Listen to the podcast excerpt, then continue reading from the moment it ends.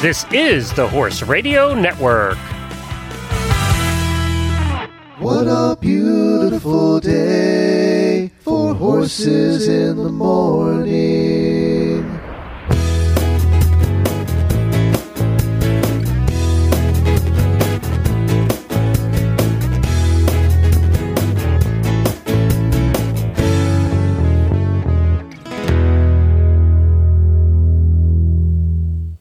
Happy International Podcast Day, everyone. I am Glenn the Geek, founder of the Horse Radio Network and host of Horses in the Morning.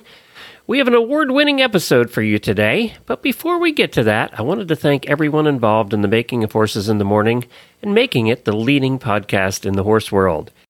We are the third longest running daily podcast in the world with almost 3,000 episodes. It truly takes a village to make that happen, and the most important thing in that village is you. Thank you for being the best listeners in podcasting. And of course, thank you especially to our auditors who are truly the best support group we could ever have. And we really appreciate you guys. You are super fans and uh, you, make, you make it a happy place in the auditor room. Thank you for that. Our sponsors are also simply the best. They have believed in us since the beginning. We only sell products we believe in. And I think that is why so many of the sponsors have been with us for so long. They sell quality stuff that we are proud to represent. I would also like to thank the following our guest booker and Glenn Wrangler, Coach Jenn. Producers are from Flintstone Media, Jemmy and George.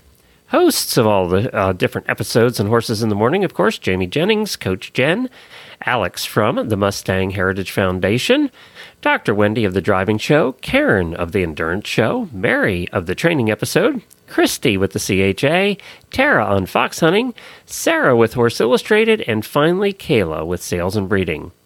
And thank you to all of our fill in hosts as well Lisa, Debbie, Wendy, and many of our auditors who have filled in over the last year. Okay, let's get on with the show. Recently, I was at the American Horse Publication Awards. AHP is the journalists of the horse world. We all get together and have a conference once a year, and they give industry awards for journalism, photography, and podcasting. This year, there were 20 entries in the podcasting category, more than ever before. Usually it was only Horse Radio Network shows. And I'm happy to report that HRN took three of the top five spots. Horses in the Morning took fifth for the episode where Jamie got the letter from the Queen. And today I want to play for you the two other shows from the Horse Radio Network that won awards.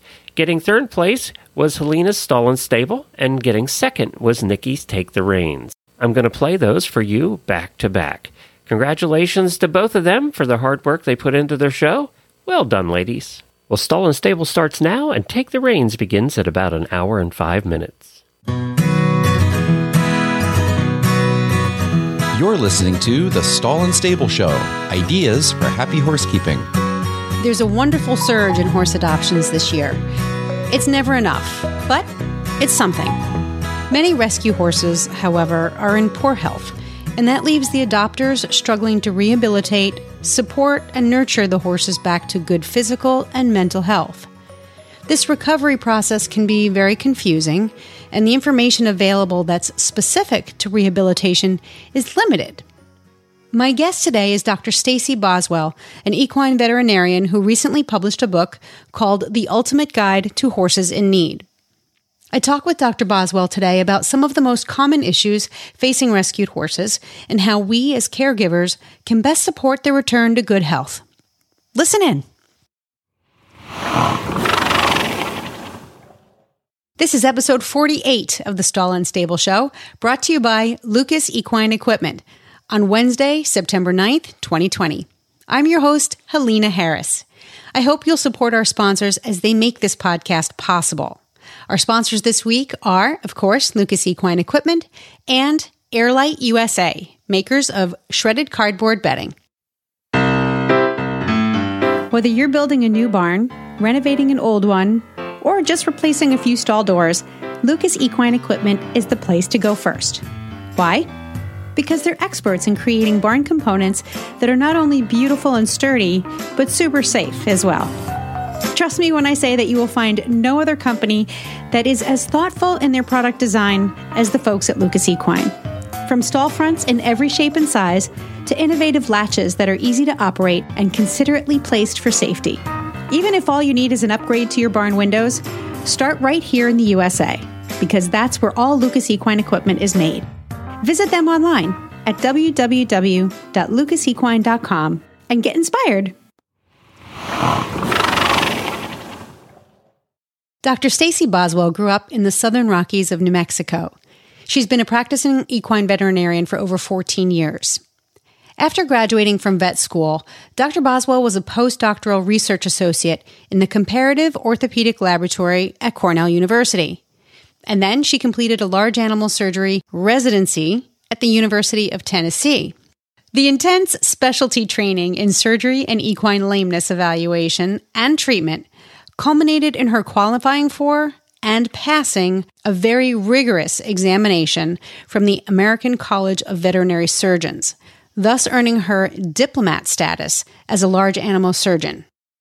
Needless to say, this woman knows what she's doing. Dr. Boswell and her husband raise performance bred quarter and American paint horses that they use for trail riding, packing, and hunting. Dr. Boswell has so much to say, and she says it beautifully about horses in need and how you and I can help. Let's welcome her to the show. Well, hi, Dr. Boswell, and thank you so much for joining me on Stall and Stable. Hi, Helena. Good morning. Thank you so much for having me. Well, I have to say a big thanks for getting up early. You are not on the East Coast. Tell us where you are. I am in Montana. Um, currently, we are in the beautiful summer here, um, and I'm waiting for our cold winter to start pretty soon, even though it's just August. In cold weather climates, we time is never our friend. We're always working toward preparing for the next season, aren't we? We sure are. We're talking about horses in need today, which can mean a lot of different things. Um, and as a veterinarian, you have seen a lot, I'm sure, in your practice. Give our listeners and, and me a, a little bit of background about yourself as a horsewoman and as a veterinarian. How did you get started with horses? Well, I did not have horses when I was very young. Uh, as a junior in high school, we moved to, my family moved to a new house, and it actually came with a horse that had not been out of his round pen in a few years. Um, and after a few horse trades, we found something that was suitable for me, and I found somebody to help me learn. Um, but the more that I've been around horses, the more magical they always are and always have been for me. For years, you know, in my younger years, I was super enthralled with all the lingo and the words that go with them. You know, anatomy words like cannon bone or spavin or pastern, or the saddle parts like latigo and cantle. Um, I was super fortunate after I graduated from college to work with an excellent veterinarian, and he really encouraged, encouraged me to apply to veterinary school, which was the right choice because I, I cannot imagine doing anything else. I do live in, yeah, I do live and practice in Montana my husband and I take our horses, um, and we also now have two mules, camping and packing. So that is a way we've found to have both horse time and family time. Um, and many of my clients are outdoor people, and they hunt or guide as well up here. And I also have quite a few individual clients who own horses or have rescued horses or help horses in transition. So that's where I'm at now. It sounds like you have a nice balanced life. I like the fact that you incorporate your family time and your horse time. It kind of sets your your head straight when you need it to. Absolutely. And I can get out of cell phone range. It's so nice. so, um, the folks at Horse and Rider Books sent me your book, The Ultimate Guide to Horses in Need. Um, well, actually, they they sent me a couple of titles by email. They said, "What do you what do you think? What do you what are you interested in?" And the title of your book really popped out at me because horses in need. To me, I can't see a horse that's not in need. I can look at five horses and the one who's got some kind of issue or is suffering in some way or needs, has some need that's not being met stands out to me. And um, you wrote a whole book about this. With all the horses in need, what inspired you to put information about taking care of them into a book? This must have been a pretty big project. This was a huge project. Um, this project existed in my head for about three years before I started writing it, and it took two years of hard effort for writing. Um, it has 225 pictures in it, which I pared down from about 5,000. Wow. The oldest picture in the book the oldest picture in the book I actually took in 2008. Um, so I've been going along and looking at these horses, and sometimes it's just like, wow, that is a really good example of this particular medical issue. And sometimes it's like, man, we really need to document this because this other people can learn from this. Um, really, the inspiration is that uh, through my surgical residency training, I've lived and practiced veterinary medicine in nine states now. And I, everywhere I've been in the United States, there have been horses that are neglected or they get in a bad situation because a family member, you know, passes away and the you know, the family that inherits the horses either they don't know what to do or it's just not their thing or they're tied up in other economic issues or whatever the situation is, but it happens all over the country. It's not just in Montana. It's not just in New Mexico. It's not just in Tennessee. Um, it's all over the country, and and really the the event that lit a fire under me to really get things going um, was a case that I saw in New Mexico, where the people were retired and they they had a horse that they really loved. I mean, they did really love this horse, but they just got um, in an economic situation that they could, due to things outside of their control, and they tried several different routes to get this horse the care she needed, and they weren't able to. They weren't able to figure it out, or you know, the places that they called weren't able to get them the resources they needed. And ultimately, what happened is, you know, you see the skinny horse when you drive by, and so you call animal control, you call the authorities. And so that's what happened. And as a veterinarian, I went over there and the horse was starving, um, but the people weren't able to take care of themselves either.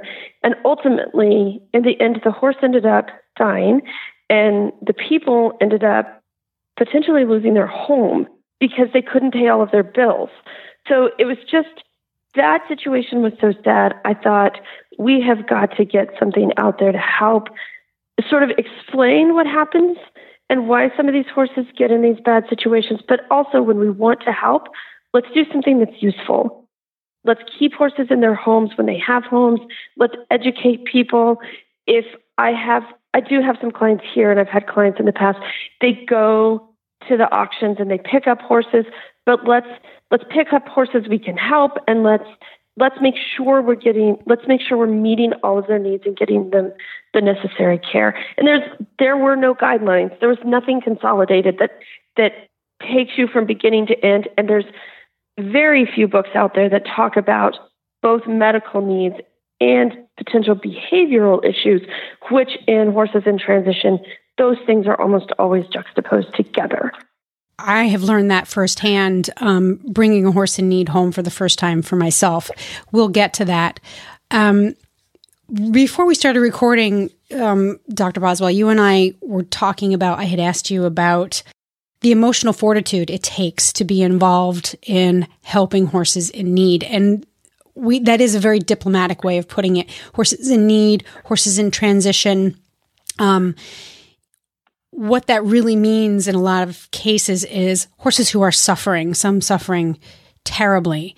And, you know, putting a book together to me is empowering folks like me. And we can do something. We can prevent the suffering by learning, by educating ourselves, by paying attention, by taking care of ourselves.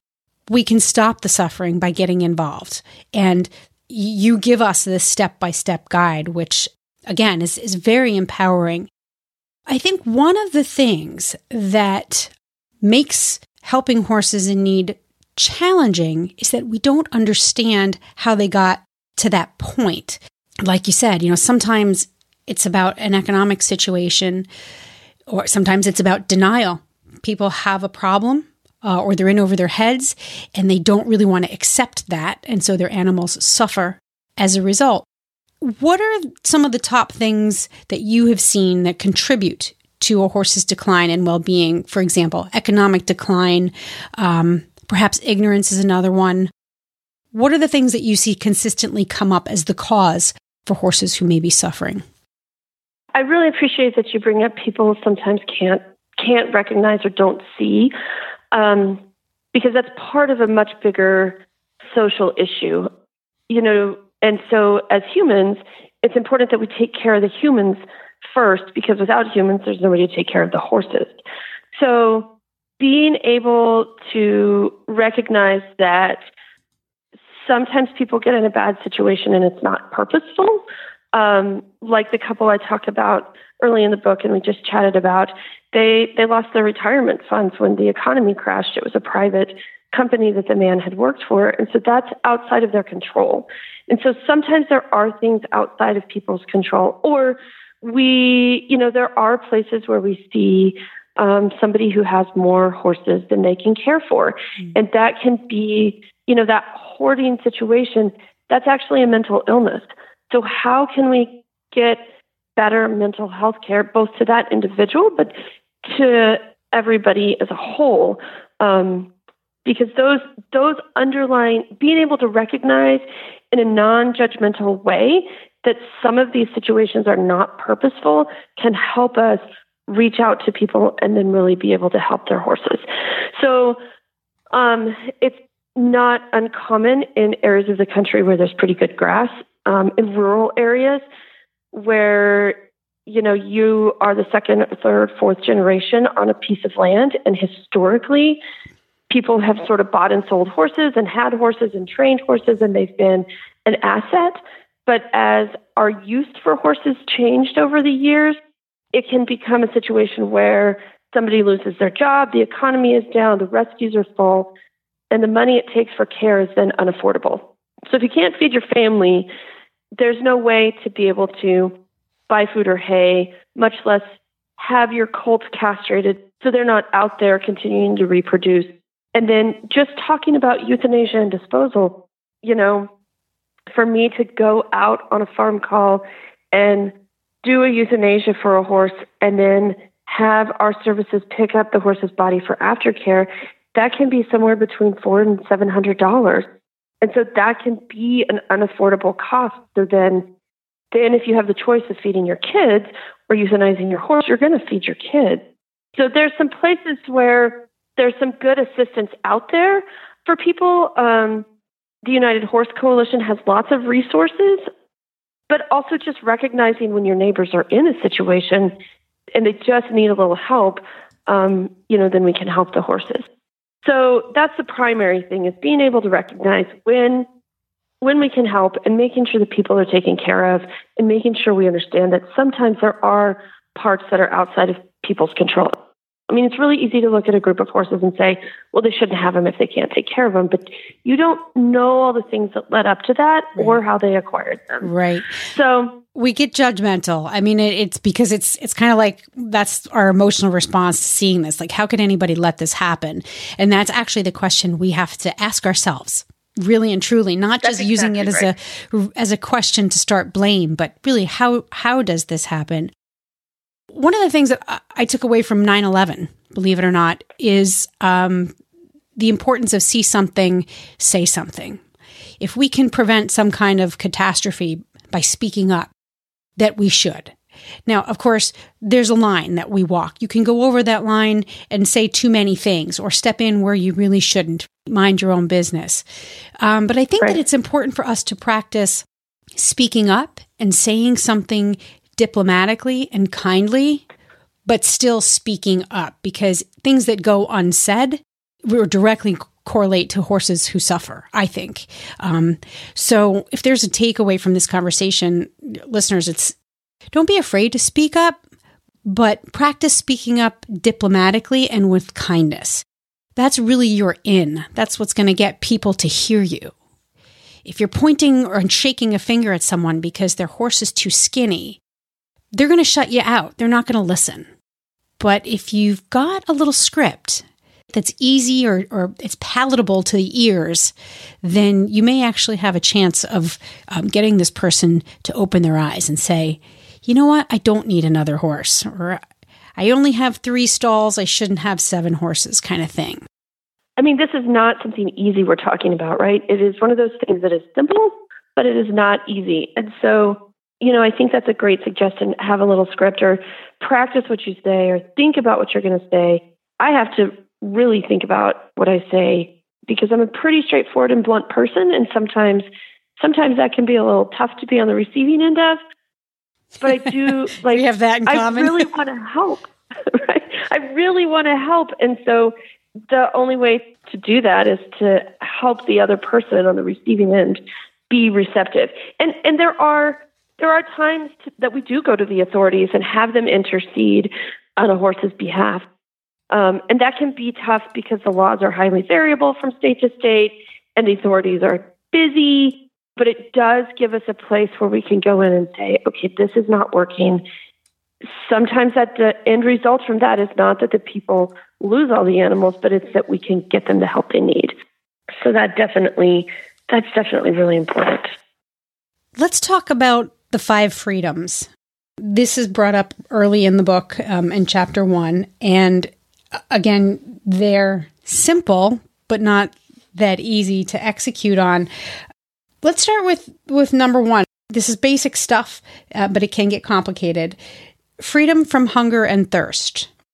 So, so just to give a little background on the history of these, they these five freedoms that we're going to talk about originated in Great Britain in the late 1960s through some legislation by the Farm Animal Welfare Council.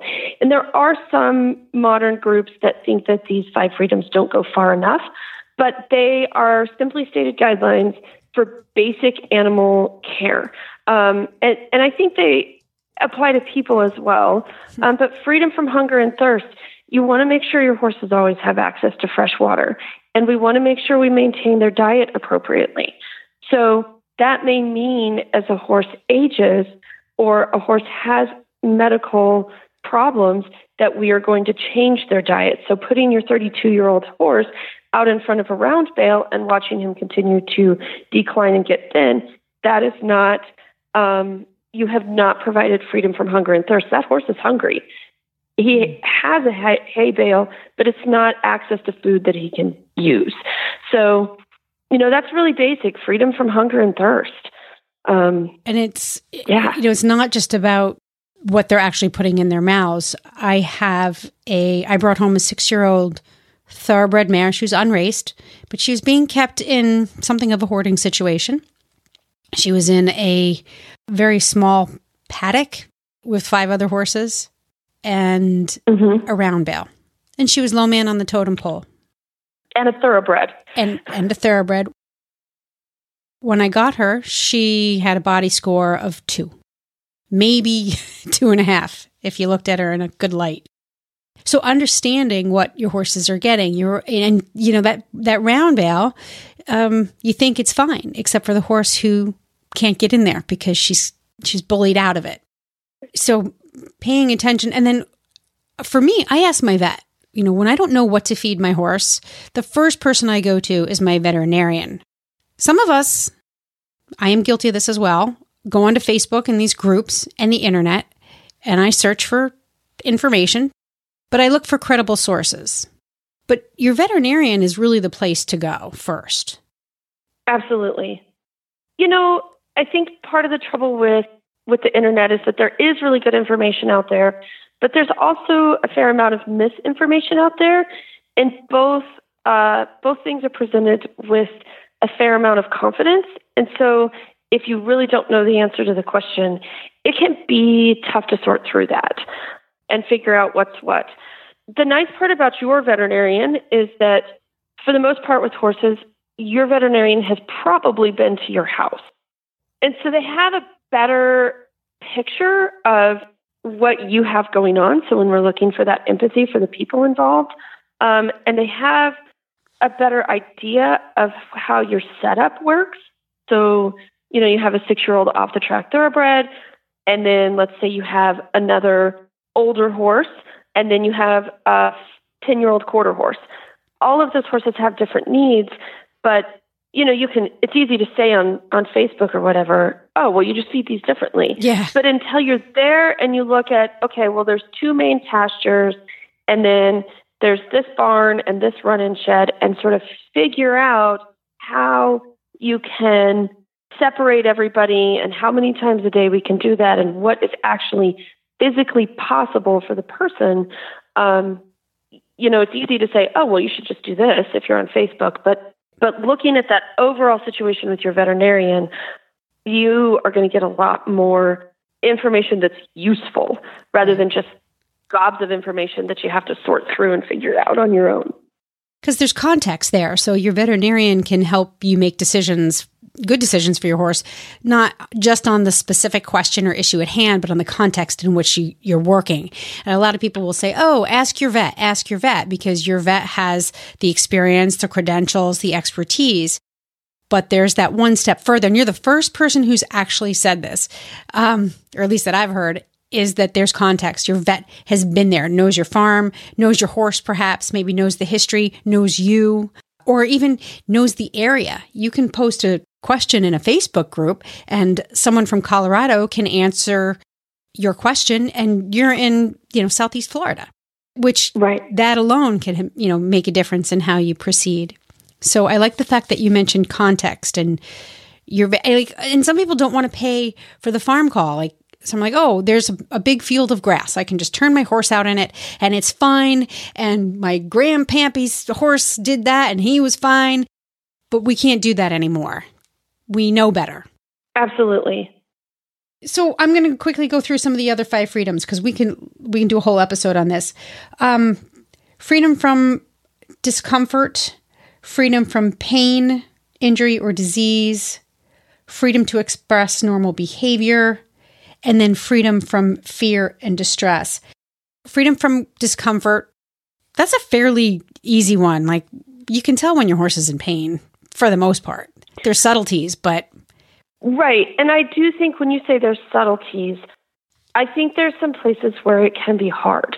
So horses are you know, they are mentally prey animals. And so they do hide things pretty well.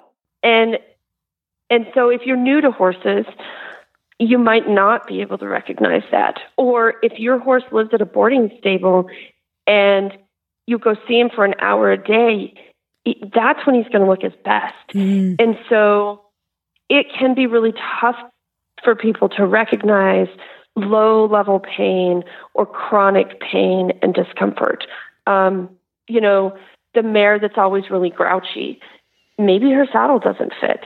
Um, the you, you know the gelding that pins his ears when you go in a stall. Well, maybe the horse in the stall next door is biting him across the door. You, you know what I mean? Yeah. There's there's things that if your horse is not living at home with you, um, or you haven't had an opportunity to go through all of the very subtle facial expressions that horses can make, like it's it can be hard to recognize discomfort. Um, and again, that's where you know your veterinarian can help you with that.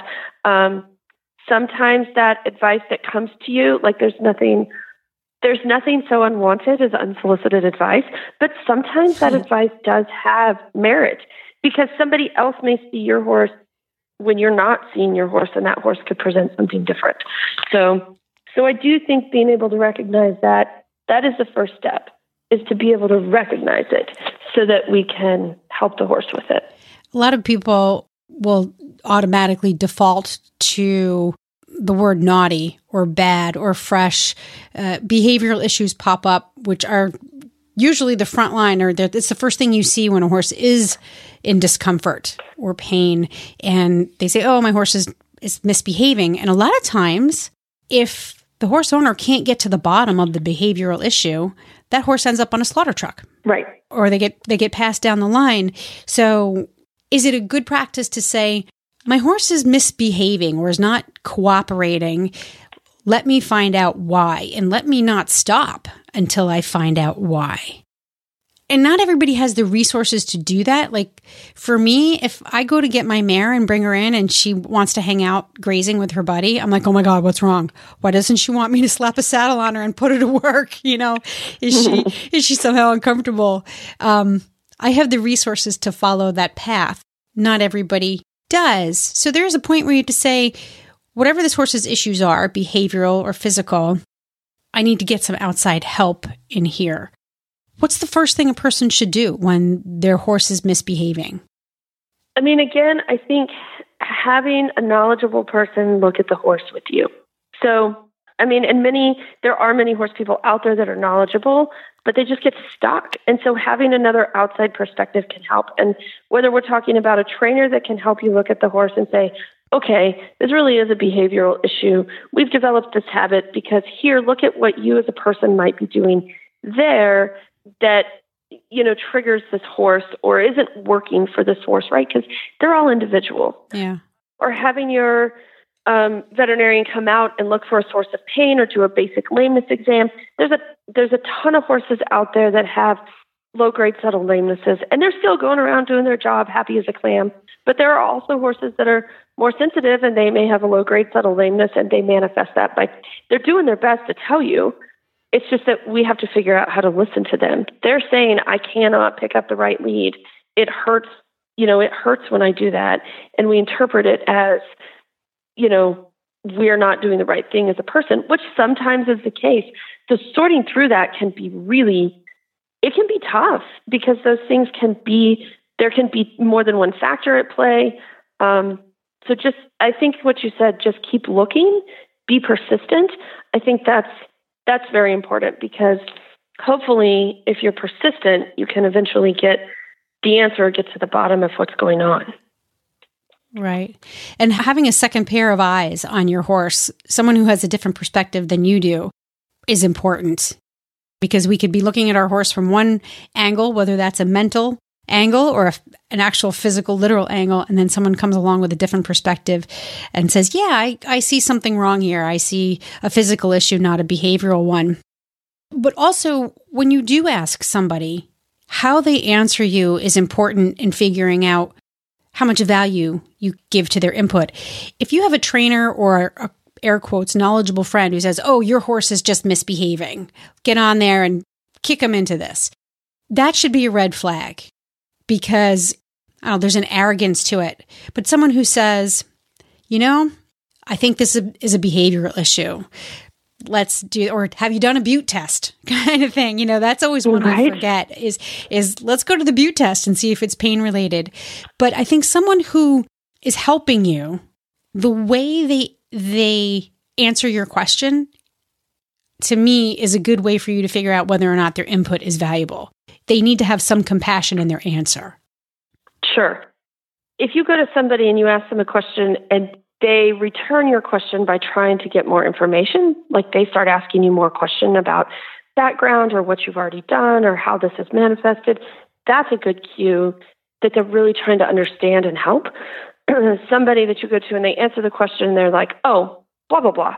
Um, that's a pretty good cue that either the problem is super basic, but more likely they don't necessarily understand all the subtleties surrounding it and may come from a place of arrogance. I think that that is that's a that's a good way to, of putting that, Helena, and sorting sorting through that. Yeah, yeah. No, I like the the fact that someone who asks questions is that's someone who's on your team. They want to work with you to figure this out Yep. instead of just Yep. push their agenda out. Um, we're going to move on because this is going to be a four hour episode.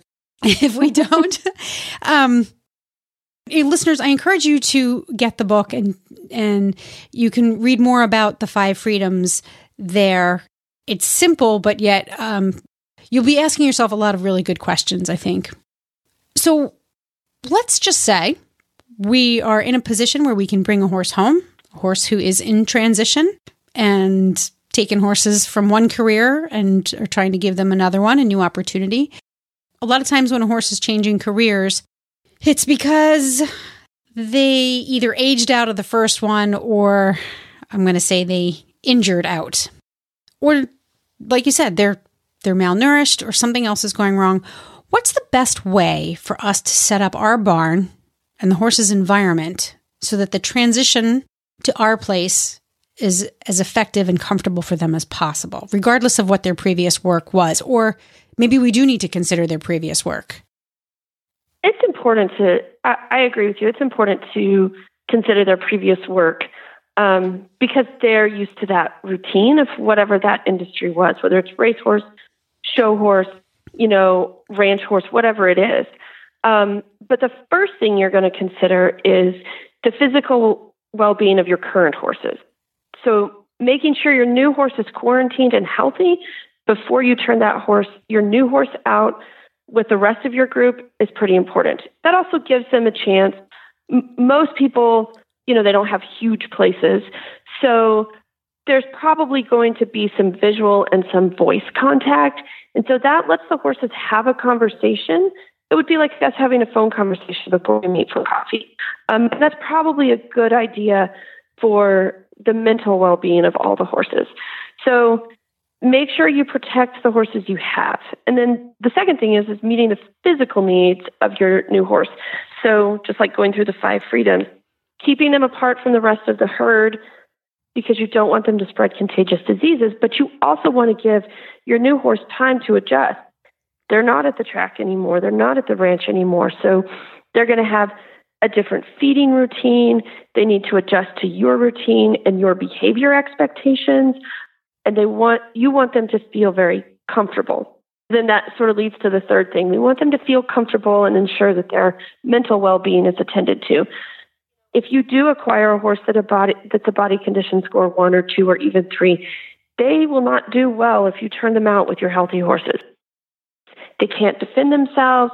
They can barely hold themselves up they are not going to feel comfortable being able to lay down and rest, especially if you have more than just one other horse at home.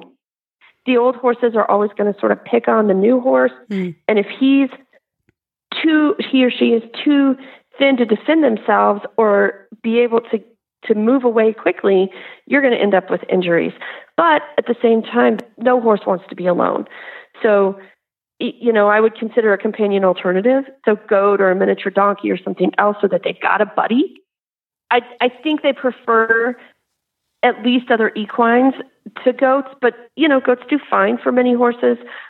Or when you introduce to your new herd, you start with your most kind gelding that you know is healthy, you know what his deworming status is, you know he's fully vaccinated, so that the risk of disease transmission is minimized, but you can also give your new horse a friend. And you want to pick the friend out of your group that is probably the most welcoming. You know what I mean? Yeah. And so then there's lots of ways to do this. And again, I think consulting with somebody that knows the way your place is set up because there's so many different setups.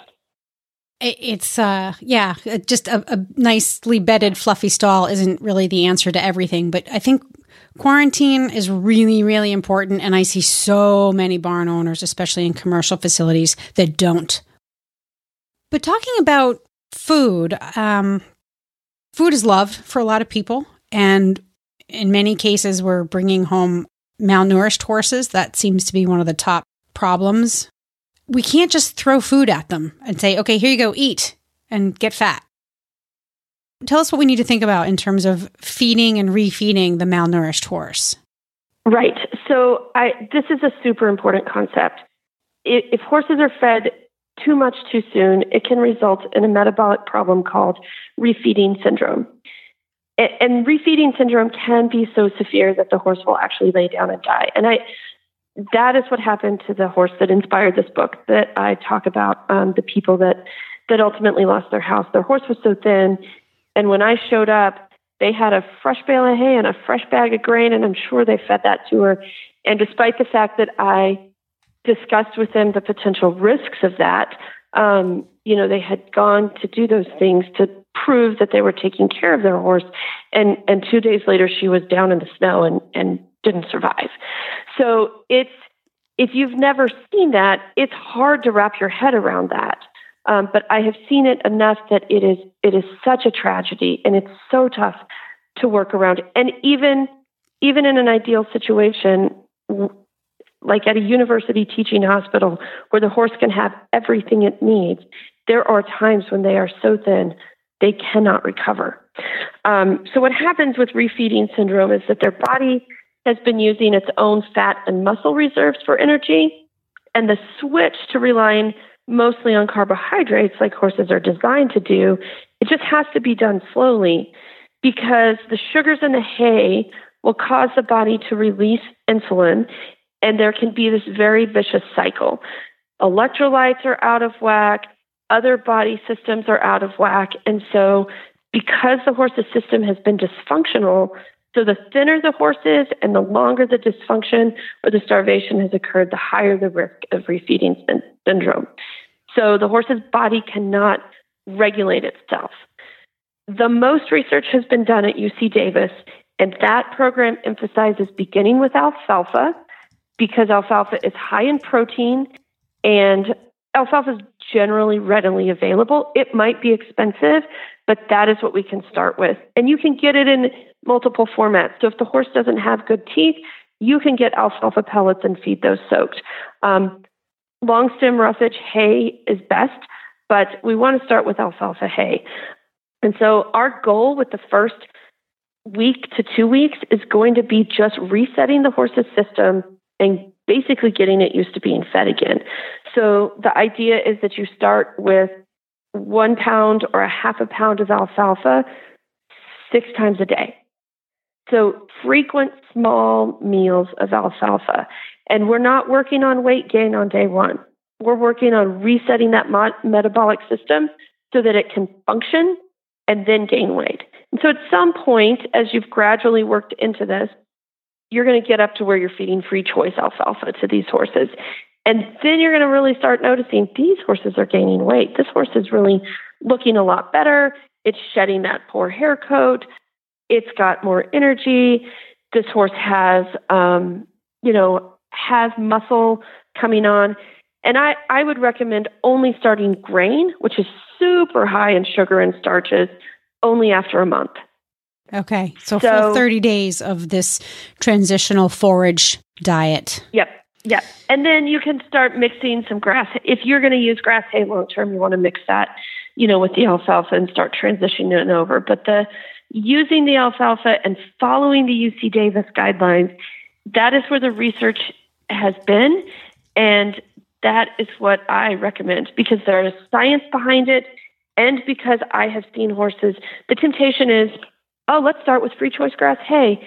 And you can get away with that on horses that are, you know, they're lean, so their body conditions three and four, mm. um, and they have had access, but they just hasn't they haven't had enough calories.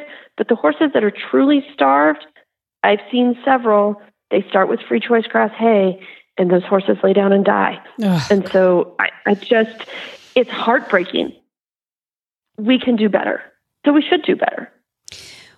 The other thing that I've seen or I've heard of, um, thankfully I haven't seen it firsthand, is that the, uh, something similar can happen when we've got a horse with worms. And people want to deworm them right away and deworm them like nobody's business. That can also create potentially fatal issues, right?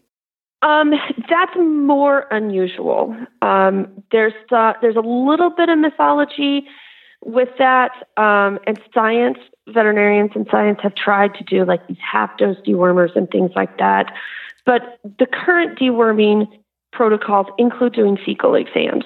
So while I agree that let's get this horse's system, body systems reset first and then deworm a little bit later, I do think that that's important. Um, but let's also base our deworming off of a fecal. Let's know what our fecal egg counts are. Let's know what parasites are there. Um, let's make sure we do this in an educated way. Most of the deworming problems occur. So the biggest parasites are ascarids, which are roundworms, um, and those are a much bigger problem with young horses. So you know, weanlings and yearlings, and you can if you kill all of those worms too soon because they're a large size, those can kind of clog things up. But that's pretty unusual in the US. And the historic worm burdens that horses had and parasites that existed, that's changed over the years as we've done a better job with parasite management and deworming. So now, mostly in today's horses, they're exposed to strongyles, which are physically a smaller worm. They can, the strongyles can embed in the wall of the gut. And so if the horse is not healthy and you deworm them and those parasites come out of the wall of the gut as they're dying off, that can certainly cause some inflammation. Um, but again, let's get the horse healthy and eating, and then let's do our deworming protocols based on fecals. Let's do it in an educated educated way. We want to get enough information that we can do do the right thing for the horse. So the fecals are really important for that. And that brings up another small tangent, which is don't bring this horse home and turn it out on your green pasture. Put it somewhere in your dry lot so if it has a high worm burden, it's not contaminating your pastures.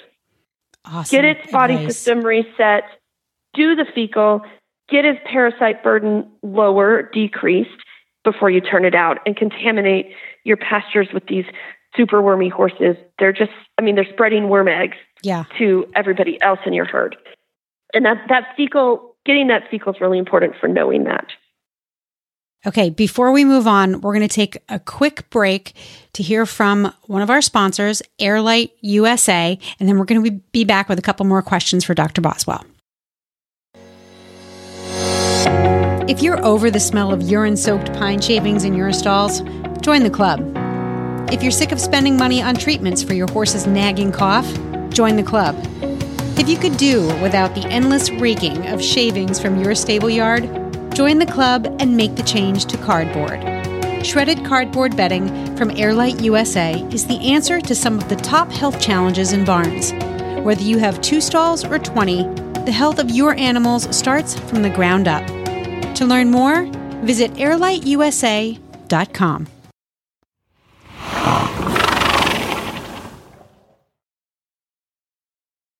One of the things that's been difficult for me is timing and knowing what to expect. So I'm working with my veterinarian. I have a very malnourished horse who's sweet. I I tell everybody I bought a brain. I, I the body came with it. It wasn't the body wasn't in the best of shape, but um, I brought a heart and a soul home.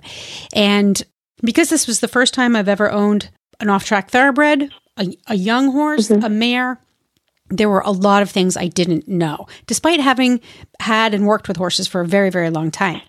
Not knowing what to expect and how long certain things would take, and being a naturally impatient person, I found myself wringing my hands a lot. You know, what, how long is this going to take? You start feeding them. You see these pictures online and like, oh, this was my horse before, and this was my horse four weeks later. And you see fat, glowing, shiny horse. I don't think that's realistic uh, based on what I experienced personally. Like you said, about a month of starting this refeeding program, depending obviously on how, what was wrong with your horse when you got him or her. Let's just say, for example, it's a run of the mill malnourishment and you're refeeding this horse. A lot needs to happen before you put the saddle on for the first time and see what kind of riding horse you might have. What kind of time frames are realistic? You know, I think that if we let's set our expectations for long term goals with these horses, right? And there's a lot that you can do with a thin horse, training wise, before you get to riding. So if you think about starting, let's say we're just starting a young horse that's normal and healthy, you're not going to start a two year old and think that it's going to go win a show for you tomorrow. You're going to expect that that takes a couple of years to get to that place. And so that's the kind of expectation that we should have for these these horses in these neglect situations as well. So from just a malnourishment standpoint, it's going to take 6 to 12 months depending on the severity. And and things that can slow you down along the way are the other ailments that may have led to that. So your horse was 4 years old and otherwise didn't have known medical issues, but the horse that you acquire might be 15 years old and he may have a high worm burden. He may have hoof issues or lameness that means that's why he can't get to the feeder. Or there may be a tooth problem. Even in a young horse, you may have a broken tooth in there. I one of the horses that I talk about in the book, the horse was seen by three other veterinarians before I saw him, and he had a tooth that was broken, and that tooth was broken in such a way that food was packing up through the tooth and into the horse's sinus. And so mm. that if you've ever had a sinus infection, you know that doesn't feel good. And so he stayed on the thinner side and he had discharge from his left nostril for almost four years Oh my God.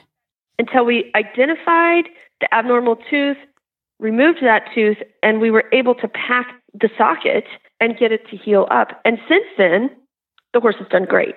And so that's one thing to consider is if we don't think we're making progress, and that's why we have a veterinary exam done early, let's identify those things so that we can set ourselves up for success and set our horses up for success. The other thing that happens is, yeah, you go out and you look on the internet and there's the before and after pictures, and okay, that's great. Or you can look at your horse, but you're looking at your horse every day. So gradual, subtle changes can be really hard to appreciate. So I advocate using a weight tape because the weight tape will pick up weight changes before your eye does, and it will help prevent you from getting discouraged. Because you'll see if you're taking that weight tape every week and you're writing it down, you're going to see that trend before your eye notices that, oh, yeah, we're now body condition score three, you know, three on a scale of one to nine instead of a two. Okay, now we're a four instead of a three. And the horse not only has to gain the weight, but we have to build muscle. Mm. And so if you think about how much work, even in normal horses, if you pick up any horse training book, it's going to talk about building top line and building muscle. And you can go buy, you know, you can go to the store and buy products that are called top line builder. Most of those are just high fat products and they're just putting weight on horses. You can't specifically build in one area just with food. You have to also be, let's take this horse on an exercise program that suits his current needs. So he's a body condition score one on a scale of one to nine. Let's start by making friends with him and making sure he is halter trained. You know, can we put a halter on him? Can he walk two steps across the pen? That might be all we can do. Yeah. He might not have enough muscle to balance himself if you pick up a foot. Okay, now we're body condition score three. We can start halter train. Make sure we're halter trained and let's increase that. Do we load in the trailer? Can we step over a cavaletti? If we're going to step over a cavaletti or a log or whatever, we have to engage our back muscles. We have to engage our core muscles. You don't want to exercise, you know, trying to get this horse to a show tomorrow, right? You're trying to get him to build some muscle and some coordination.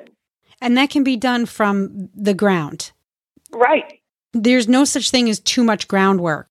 And I learned that because when I first brought my mare home, I had, uh, in addition to the vet, I had a chiropractor come out and assess her her body and her back, and we came up with a plan together. And it Great. became very clear that a saddle on her back and a rider was not going to be in her best interest. We spent a lot of time doing all sorts of different exercises on the ground, and her brain appreciated that because mm-hmm. she didn't have the anxiety or the stress of having to carry, you know, of of having to tax her physical body. And so she became very attached to me because this kind of work was good for her mind and for her spirit. And um, it actually was hugely effective in building up her muscle, her her hind end. And you know, I'm I was one of those people who thought, oh, if I buy this product, this top line balancer, that it'll help, and let's add this vitamin and this supplement and this food, and you kind of can go a little crazy throwing all this stuff at your horse, trying to get her to the place you think she needs to be. But you can't overdo groundwork, I would say. Well, I think there are some really, I don't necessarily agree with you 100% on that. I think when we're talking about flow, groundwork, exercises, and bonding, I really like that you talked about bonding because before you get on a horse, should definitely have some communication and bond. And that groundwork is a place where we can clarify our signals I think it's a little easier for me just because of the nature of what I do. I'm definitely better at talking to horses from the ground than I am from on top of them. And I think they, because of their visual, they can see you better and understand you better. So it's all about setting those expectations and developing that bond. But I do think that there are some places, okay, you have a, have a yearling horse spending an hour groundwork, cantering him around and around pen. Oh. That is probably too much. Do you see what I mean? Right, right, right. We want to keep the the sessions short and appropriate. Right. Right. Okay. So, so yeah, but we so don't. But let's talk a little be, bit about that. Let's talk a little bit about um, more about that. Um, the amount of time that we spend reconditioning our horses, we we don't want to overdo it, even on the ground. Right. I, I just think so. Like in my book, I talk about halter training an adult horse, and if you if you go look online, mostly what you're going to find is a lot of round penning of healthy adult horses, the round penning can get pretty aggressive. And I'm not saying it's the wrong thing for those healthy horses, but if your horse has an underlying respiratory problem, or your horse has a lameness problem, or your horse doesn't have enough muscle to do that aggressive type of exercise, it's going to be really hard to make progress using that technique. So we want to look for some other techniques for these horses that have been neglected so that we can, you know, still set them up for success. Five minutes a day might be all that horse can manage mentally and physically. And as you go along and things progress, you may be spending more time with them. And I absolutely agree with you. Five minutes of just checking in with your horse. If you do have a round pen and that's what you're going to use, watch your horse at the trot before you get on him because that's when he's going to show you, oh, my left front foot hurts today. And you're going to say, maybe I shouldn't ride you today. Let's evaluate that further. You know, you're assessing your horse. Is this horse healthy today every single time before you get on? Mm. So that that's where that groundwork comes in. And it's also about like setting your expectations. Is your horse respectful of you? Is your horse appreciative of you? You're providing for your horse's needs in entirety. And in exchange, we expect that our horses are going to give us, and I, I love that you say your horse you bought a heart and a soul. Are they going to give those things to us and, and be bonded with us and be our partner? You know, that's what we're looking for. Um, but as a, as, as a partner of the horse, we also have to have respect for the horse and make sure that we're looking after those things and, and doing that groundwork as a basis um, that is important and you, you can you can do a lot of really fun things with your horse on the ground to prep them yeah. for riding make sure that you've broken things up into small details and to prep them physically for riding there was something else that you wanted to talk about and it has to do with mares yes I appreciate you coming back to that. Um, so when we acquire these horses that are in transition, we don't know where they've been, or we don't always know where they've been and what's gone on with them. And so the really common issue of a surprise baby occurs with such frequency that I think we would be really remiss to leave that out. You wouldn't go you you know you wouldn't go to an auction and pick up a colt and then bring him home and not have him gelded. You know what I mean? We are going to attend to the reproductive needs of those st- intact stallions because it's something that's obvious and external to us, right? But we also should not neglect the mare's reproductive needs. It could be really hard to get her to gain weight if she's in late pregnancy and you don't realize it. Or you could acquire her in the autumn and you think you're doing a great job with weight gain, and in the spring she looks really fat and sassy, and that might not all be fat. So I feel very strongly that if you bring a horse home and you don't absolutely know 100% of her full history, she should have a reproductive ultrasound.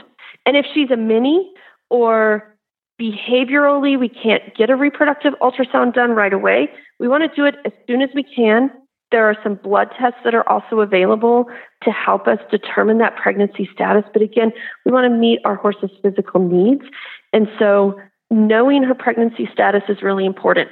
And I, I have had at least one client that I know of whose horse got pregnant at the auction in the pens. So it's not just check her on day one. We want to make sure we check her two or three weeks later because you can't you can only detect a pregnancy after 14 days. So if it's if it's possible, we really want to check and know so that we can make sure she gets the extra vaccines, the extra calories. We can prep ourselves for the foal. If we really, really don't want the foal and it's early enough, sometimes we can do some hormonal manipulations so that then she doesn't have to carry that and you can, you know, we can talk more about that in detail, but there's lots of options out there. But if we don't know that she's in foal, we are not setting our success, not setting her up or not setting ourselves up for success. It's critical that we have that checked. And I think it's just, it's hard to look at that body condition score two mare and think, ah, well, she could be pregnant. The domestic animal's drive for reproduction and the body's ability to carry an early pregnancy and even carry into late pregnancy despite not having enough nutrition. And again, we've talked about Facebook several times, but I see it on Facebook all the time. I'm, I'm of course, kind of a person that's in like the donkey and mule question group and the horse veterinary question group and friendly questions for horse people and, and things like that. And I see it on those groups all the time. We brought home this rescue and look what she gave us today. And I'm like, oh man, because it's nice when you see that sort of before and after on the internet and it's kind of fun. But then in the meantime, like I see the complete disasters. And I would really like to avoid those disasters because sometimes they are avoidable. So what should you do if you're if you're bringing home a mare and she just looks skinny and unwell to you? What's the first thing you do to figure out whether or not she might be in foal? As soon as her training and her body is physically strong enough to withstand having an ultrasound done, I would do that. Okay. Like it could be the day you bring her home. And then if you if you've brought her home from the auction or it's unclear or there's any possibility, I would honestly have a second ultrasound done two or three weeks later to make sure you're past that 14 days. Okay. But I would have her checked ASAP. And even if you find that she's mid to late gestation, you can at least start prepping with at least a few vaccines, and we can kind of estimate how far along it is, and we can get a physical area prepped. Maybe your barn's not set up to foal out a mare. Let's make sure we have a place. Let's make sure that she's separated from the others if that's how you're going to manage her to have her baby in some privacy. You know what I mean? Yeah. I guess timing, patience, working with your vet. If you could leave our listeners with one powerful piece of advice that can help us as individual horse owners, what can we do to help reduce the number of horses that end up in such need? What would you tell us? I'm going to make this two things. I'm sorry, I can't just pare it down to one. But number one, know your horses, watch your horses, recognize, learn everything you can to recognize when your horses or your neighbor's horses are having trouble. And then the second thing, like we started talking about, is making sure that we come from a place of kindness and empathy to the people that are involved because that's our best chance for helping the horses that are involved. So, recognition and kindness. Hmm. Okay. Well, listeners, I hope that you enjoyed this conversation with Dr. Boswell. I cannot recommend this book enough. Even if you think you know what you're doing with horses, we've learned a lot in the last 5, 10, 20 years. Technology has given us so much more insight to things that we thought we knew, but we actually didn't. So pick up the book. You can get it at horseandriderbooks.com. It is worth it to have, not just as an initial read, but as reference. Whether you have one horse or 100, I highly recommend it. Dr. Boswell, I hope that you'll come back. I would love to dig into some of the chapters of your book in more detail because, I mean, I know it took you years to write this book, but I do think that getting the word out and having these frank conversations is really important. And as the Stall and Stable listener base grows, I think your message is critical to really making a change in our horses' lives. So I hope you'll come back again. Thank you so much for having me today, Helena. I've really enjoyed our conversation and I'd love to chat further.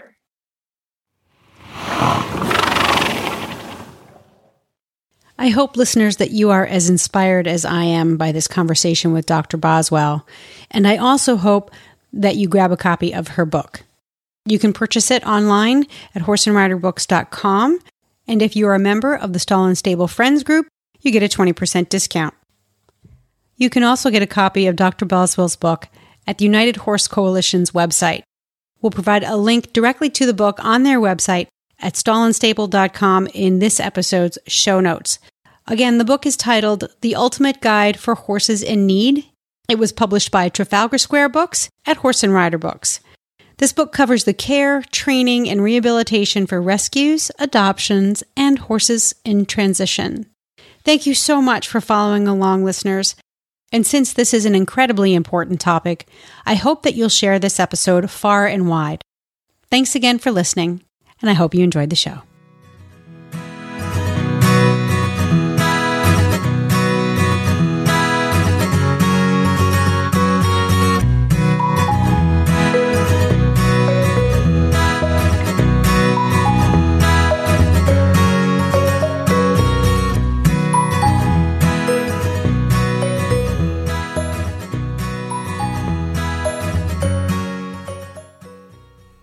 You're listening to episode 41 of the Take the Reins podcast with Nikki Porter.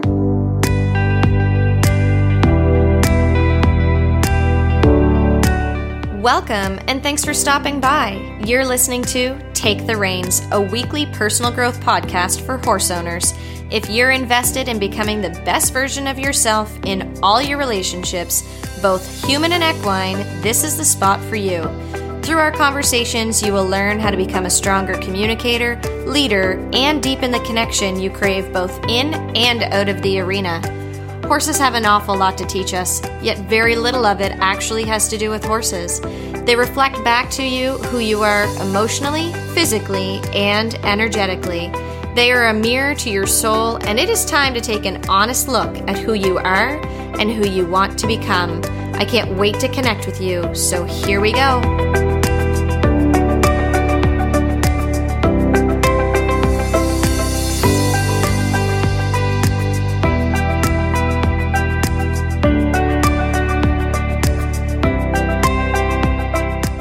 I've learned with the animals around awareness, around around self-awareness, but also expanding this idea of awareness are these mm-hmm. four channels of awareness and they are in them unless they're not. If mm-hmm. they're they're in those awareness channels while they're if we think just about horses while they're grazing and foraging and moving. Mm-hmm. And when they're stopped and resting, it's not everyone that's stopped and resting. They're sharing awareness because it's impossible to be in awareness all the time. And it's absolutely okay for us to decide we need a break from awareness. But when we're showing up and doing things with others, we're committing to awareness. Mm-hmm. And I think this is confusing to our horses because a lot of times we're not. we're showing up, but we're not in awareness. We're focused on them. Hello, and welcome to the Take the Reins podcast. I'm your host, Nikki Porter, and I have a little story to tell you that I'm hoping will restore your faith in the universe and its ability to support you in what you want in life because I just find this absolutely fascinating. I was going through all of my photos on my phone because, of course, I was running out of space per usual. And I came across a screenshot that I had taken almost a year ago. It was actually December the 5th, 2019. It was 6:21 in the morning and I took a screenshot of a woman's Instagram page that must have just stood out to me that I thought maybe I should reach out to. Now, a lot of the times when I do things first thing in the morning and I'm not actually up, I'm just kind of laying in bed, it happens and then I forget about it because I either fall back asleep or I start on with my day and I just kind of, you know, release it from my to-do list. I screenshotted this lady's profile and then it wasn't until I think it was probably two months ago now that I finally reached out to this person. And it was based on an, a whole other experience where they had come up. So very interesting. I had you know, come across them and thought they were someone I should connect with and then, you know, completely forgot about her or or my intentions to connect with her and then through other sources she was brought to me again and I did finally reach out and that is how this interview came about. And I'm even more excited to share with you that this is just the start of my work with this lovely individual that I have the privilege of interviewing on today's podcast. And I can't wait to share with you what we have in store for you together. And as it takes more of a, of a form, then I will definitely be sharing more details with you. So stay tuned for some really exciting things happening here with both myself and my interviewee, Beth Killow. Now, if you have not heard of Beth, I am so thrilled to be the one to bring her name to your ears for the first time because she is someone that you're going to want to follow. Her work is phenomenal. She is the head cowgirl and owner of the Circle Up Experience. She's a lifelong cowgirl writer, professor, and licensed psychotherapist. Beth has 20 years of experience working with people to awaken their innate leadership gifts so they can live and work with more authentic relationship and connection. Beth is a seeker and a truth teller who brings heart and humor into her work. She is gifted at finding the one question that needs to be asked and using her cowgirl courage, courage to ask it. Beth owns Take a Chance Ranch in Morgan Hill, California, where Circle Up hosts workshops. The ranch also hosts women's events, recovery groups, weekly meditations, horsemanship events, and art programs. Beth and her family live on the ranch with their ever growing family of animals who support her work. And I encourage you to find Beth on social media. She is on Instagram at the Circle Up Experience. And there you can actually follow Beth because she just brought home her Mustang and the lessons that she will be learning from this animal are phenomenal. I'm absolutely honored to be speaking with Beth in this interview, and it is one of my favorite conversations that I've had so far. And I feel like I say that every time, but it, they, all these conversations are both amazing and important to me. And this one is absolutely one for the books. And my favorite part is that Beth and I dive deep into the piece of awareness, which has been a topic of interest of mine for quite some time, but definitely a topic I've been diving deeper into here on the Take the Reins podcast. So I hope that this interview resonates well with you. And if it does, make sure you reach out to me and let me know what you think of it. And really, the way that you can help support the Take the Reins podcast is just anytime you hear something that resonates with you, that you feel like you've gained at least one thing from from. I'd really appreciate you just sharing it with a friend, even just through conversation. This doesn't even have to happen over social media. But when you share about the Take the Reins podcast, with your friends and family, you help it sustain life. So I greatly appreciate it. And I sincerely hope that this interview helps you as a horse owner and a person to grow and become more aware, here's my interview with the one and only Beth Killow. Hello, Beth Killow. Thank you so much for being on the show today. I cannot thank you enough for joining me. So, Beth, I would love for you to just share with me and my listeners a little bit about yourself as well as the Circle Up experience that we have spoken about, uh, the business that you're the founder and owner of. And again, thank you so much for being here today. Ah, thank you so much for having me. This is a pleasure and honor uh, for me as well. So, where do I begin? I am a human animal. Um, I'm in California and I'm a lifelong animal person. Horses and dogs have been my teachers since I can remember. I'm also um, a mom, and um, I'm thinking of the things of my identity that start mm-hmm. to weave together, like the fabric of who I am and what I have to offer. So mm-hmm. these different perspectives are all pieces of you know parts of me. I'm a poet, and my first career was actually in teaching poetry at university. Oh. And um, from there, I I realized I was doing a lot of informal therapy with my students who were pouring their hearts out on paper. Mm. And so I went and got a clinical psychology degree and became a therapist. And I practiced real traditionally, you know, in an office for over a decade. And um, and all the while, you know, I've had this parallel path with my animals and I've sought out teachers, experiences, trainers who who who who help with the um like the tactical things we do with our animals, right? Mm-hmm. That and for me, I've been um, working with border collies and sheep herding since I was 20. And so that was a main focus for me um, and then all the different equestrian sports that I could get my hands on. Um, but I've always found looked for teachers who who were willing to explore the human element mm.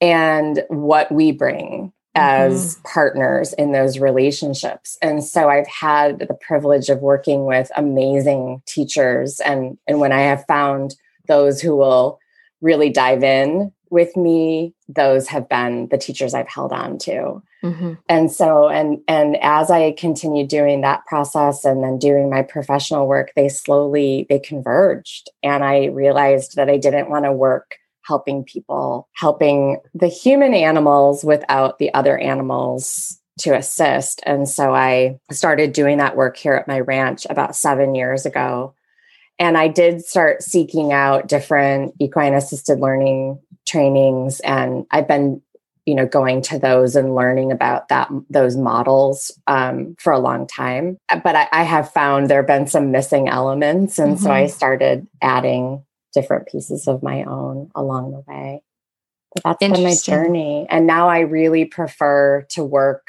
in an interspecies classroom i guess is the best way to put it mm-hmm. and and to do that experiential learning. Sometimes it's psychotherapy. So I still do that work. I'm a trained mm-hmm. trauma therapist and but I do a lot of work with groups and trying to help people understand how to stabilize their own leadership so that they can be better partners in their work lives or in their home lives and that they can also build healthier herds. Mm with each other. And so I work with a lot of corporations and do big like culture building Mm-hmm. experiments mm-hmm. i would like to say they are um, where they really get to create the culture of their own herd you know we know as horse people every herd has its own tone mm and feel they're not all the mm-hmm. same and um, no. depending on the values and of those herds there's some basic elements though that, mm-hmm. that make sense to to um, groups of mammals. So that's that's the premise of my work now and i've really gotten more and more committed to all of the work starting with the animals first and foremost so that we can tap into this element of what i call our natural leadership as humans where we have so much more information about how to take care of ourselves and mm-hmm. how to interact. Absolutely. That sounds amazing I love you. everything about it.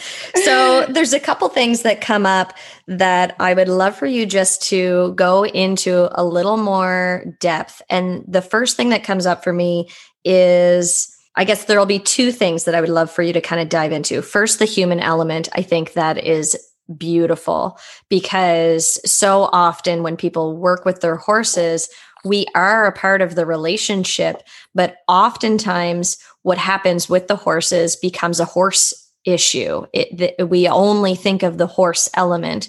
And so I kind of use the idea of sending a horse off to training where, oh, this is what's happening with my horse. I'm going to find this trainer that I really enjoy. And I'm not knocking sending your horse to a trainer because we had horses sent to us. But, you know, we have that idea that the horse will go away and then it'll come home and the relationship will have changed and the dynamics will have changed. And then, but the, the piece that was missing was the human element to the relationship. So while that horse was off to, for training, what was the human doing in order to really facilitate that change? And we need to be concentrating on our training just as much as sending those horses off. So I don't know if that's where you go with the human element, um, but that's exactly what came into my mind as you even just mm-hmm. spoke the words. I was like, oh gosh, it's so good.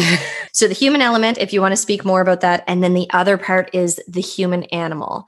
And mm. that is mm. not a phrase that we hear often. So, I know that it'll kind of perk the ears of some people and some listeners and go, like, what is she talking about the human element or animal? Why is she referring to herself as an animal? Or why would she be referring to business corporations and groupings of people as a herd how does that work so that gives you probably 45 minutes to speak right i'm going to try not to go too long because i love i'm in getting to know you it's been so lovely to just to generate the conversation mm. together. So I'll try mm-hmm. not to go off no too problem far, at all. too far off the cliff. But yeah, you I love that you picked up on those two pieces mm-hmm. because those are I think they probably are unique to my work and they mm-hmm. definitely catch attention. And so, if you think about what you brought up around our focus on the horse, and you just think about your own life as a human, when things are when something's happening where there's tension or pressure or something's not going well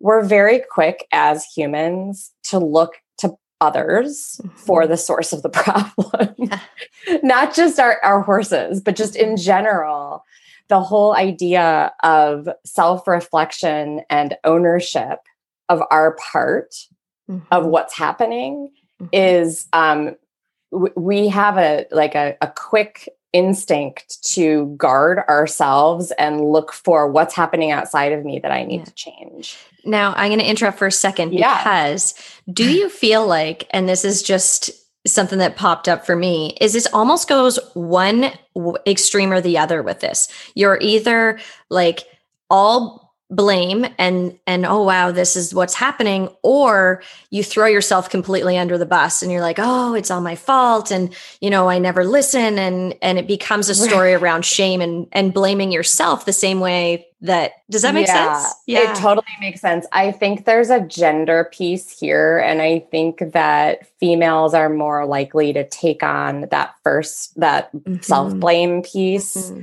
and over and i think just to step back for a minute the the human element piece and the human animal piece just to untangle that for a moment.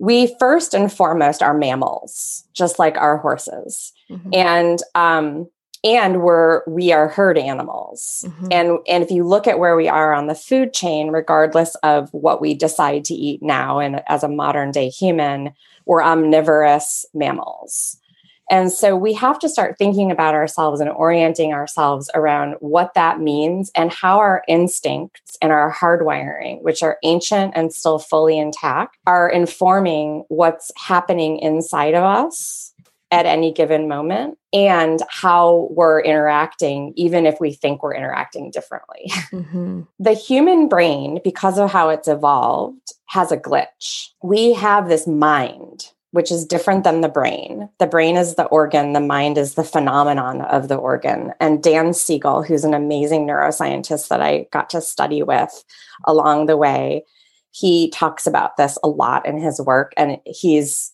he's, I mean, I'm going to just butcher it right now, but I'm going to try and then hopefully point people to the right direction to dig deep. He is, his work is dense and really rich. Okay. But what he talks about around the mind is that it interferes and interrupts the functions of the brain. So we can the this human element and this human animal, our brain is doing and our body is doing what it does on an instinct level all the time. But our mind can create thoughts that interrupt what our body and our brain are trying to tell us. Mm. The reason we love being with our horses is because I believe mm-hmm. they actually ask us to integrate those. We don't have to give up one or the other. And it actually helps us feel more alive. Mm-hmm. And the reason I start all my work with people, whether they're horse people or not, is to wake that animal up so we can use its information. And mm-hmm. so the human element is not just our thoughts, it's our entire human mammal experience and it exists in the body and instincts in our nervous system, our thoughts, our emotions, our stories, and what we're doing with our body. Mm-hmm. And it is like our instrument. And our job in being more self aware is just tuning that instrument so that we're picking up those signals as accurately as possible. And if you watch your horses and you look at their ability to move away from pressure and then stop moving away from pressure, they are so precise about where that pressure begins and ends mm-hmm. because they're trying to conserve energy. And so and protect themselves and stay together. Like they have these core survival mechanisms. We have those. Mm-hmm. but our mind our thinking brain that judges and blames and it interferes. And that's the glitch. And we're used to believing it Mm-hmm. What that does is just it throws us off the rails. It's not that the mind doesn't do amazing things. I'm, and this is the funniest thing about my work because I'm a poet and I have like I I could probably be in graduate school the rest of my life just learning or in mm-hmm. programs or like mm-hmm. I devour information and learning and I always have like a really good brownie, you know, like cookies, like just give me more. But that part of me was actually, it was robbing me mm-hmm. of a more alive experience. And it was absolutely a place that I went to run away from a part of myself that didn't know how to cope with the world. Mm-hmm. So there are that I, think I've I've covered the human animal piece and this human element piece is about really learning more about ourselves as the human animal so that we can actually use that and be grounded in it and use the information that our animal is giving us, mm-hmm. our human animal is giving us, so that we can show up in all our relationships human animal relationships, other animal relationships as a stable partner, mm-hmm. as a stable, sometimes a leader, sometimes we're leading, sometimes we're not. Mm-hmm. But we've got to, if we don't have access to that, it's like driving without headlights. That's, uh, mm-hmm. uh, and that's how I felt really in life was mm-hmm. a lot of the human practices and lifestyles, things we do, it dims yeah. that mammal. Yeah. And a lot, I think it's because if we don't know how to take care of that sensitivity, it is so overwhelming. So we we learn all these things to make it go dim. Because when we wake it up, it's like, oh my God, I'm feeling everything. Yeah. So there's a reason why we dim it. Mm-hmm. But without it, it's like we are miss we're we're driving without headlights. Mm-hmm. Okay, so there's a lot to that. there really is. So I mean, good.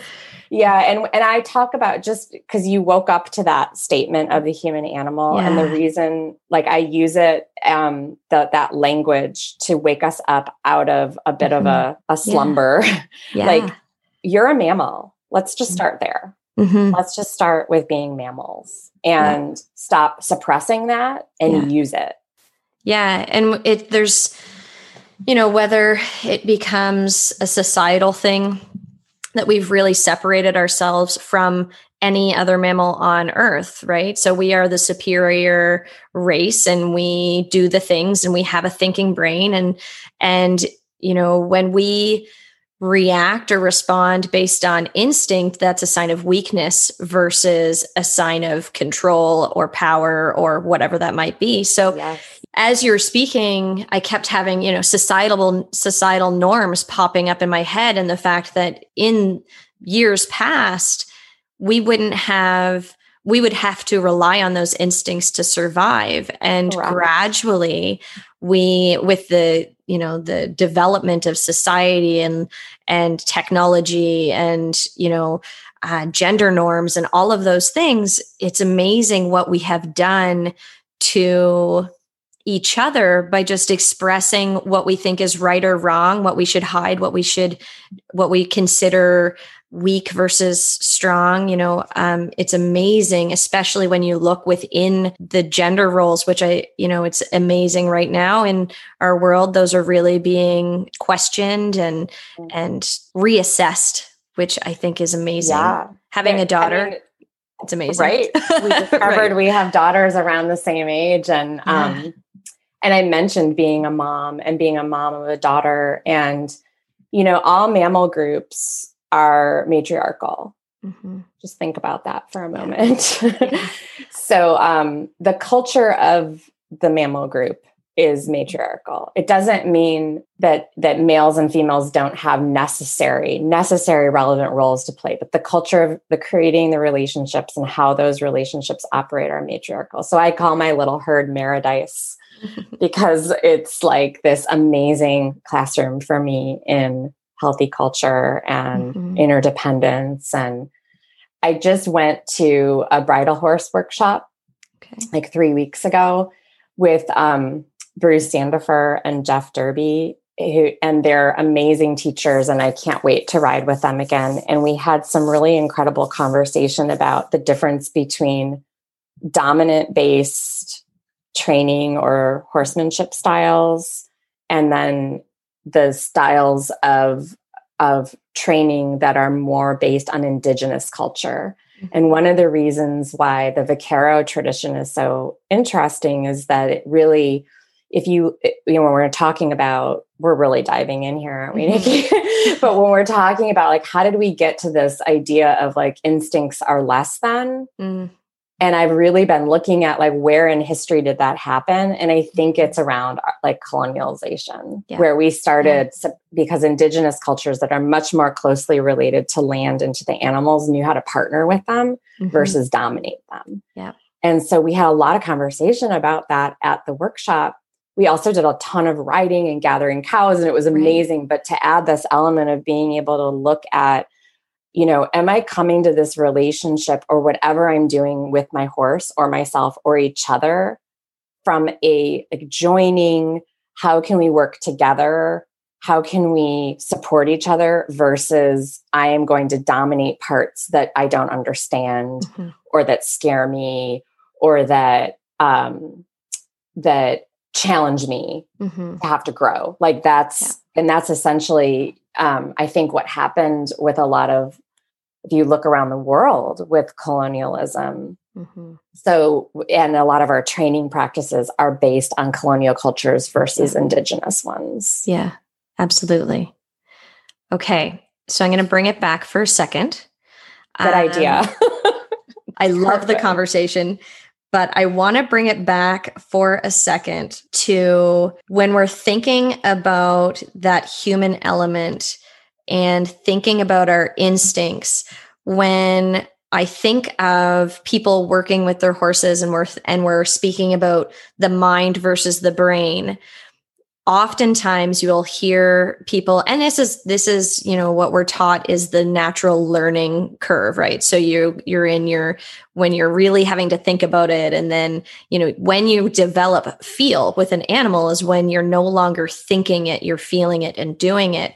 But i feel like in our work with our horses we can actually begin to trust ourselves sooner and rely don't i don't want to discredit education because i believe in getting regular lessons and going to clinics and learning all that you can from everyone but i believe at some point we should be taught sooner mm-hmm. when to trust our natural understanding of what to do in specific situations with our mm-hmm. horse mm-hmm. so rather than saying mechanically what do i need to do here i like to try to say to someone what does it feel like you need to do?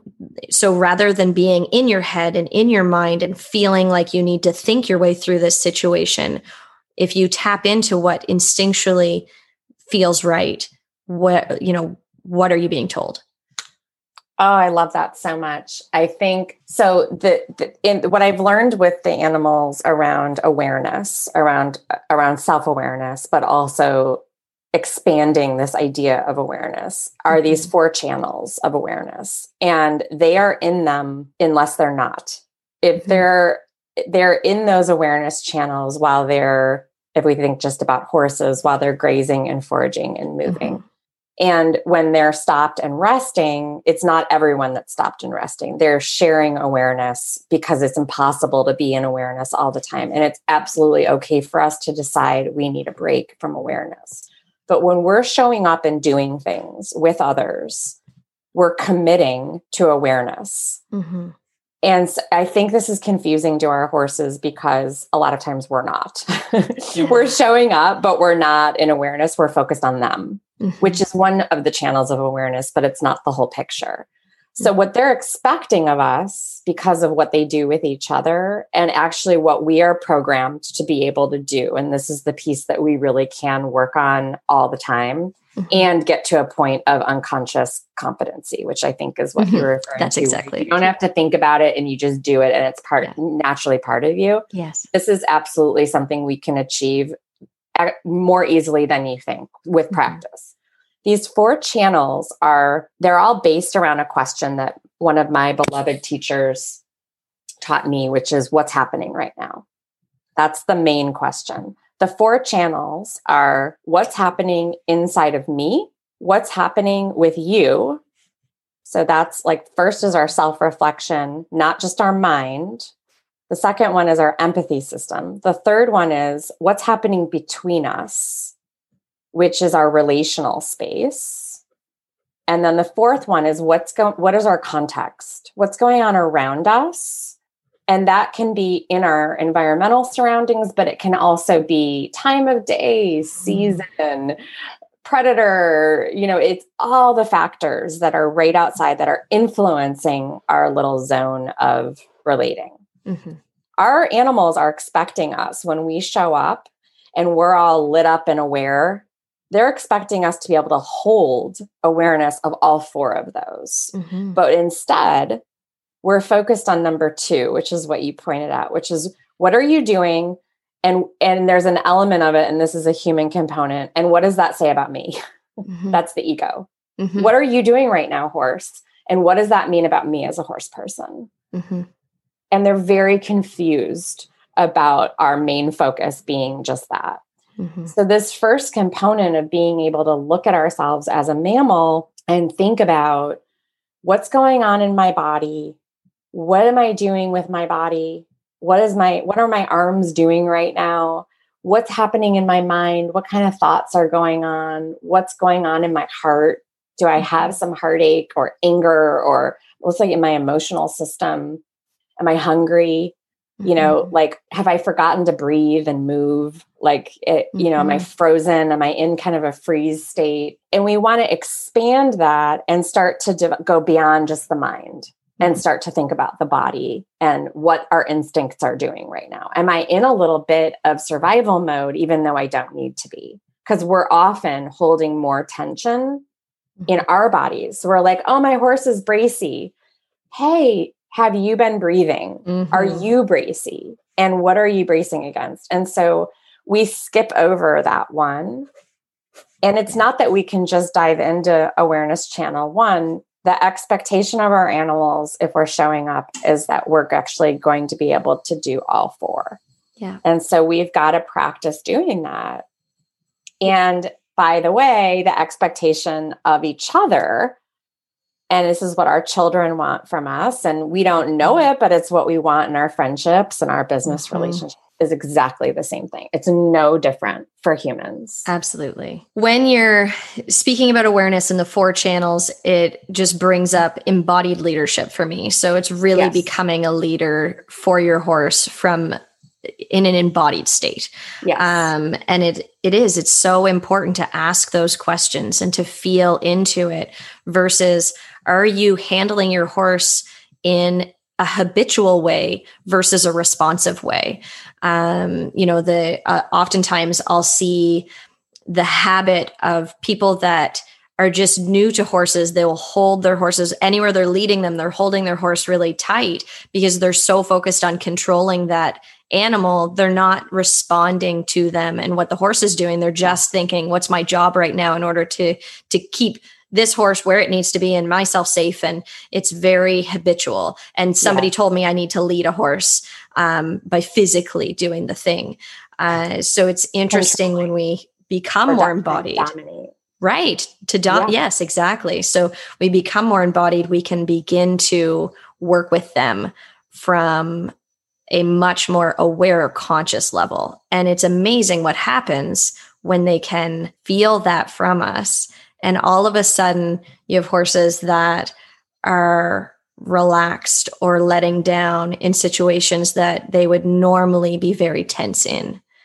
So yeah. it's very cool.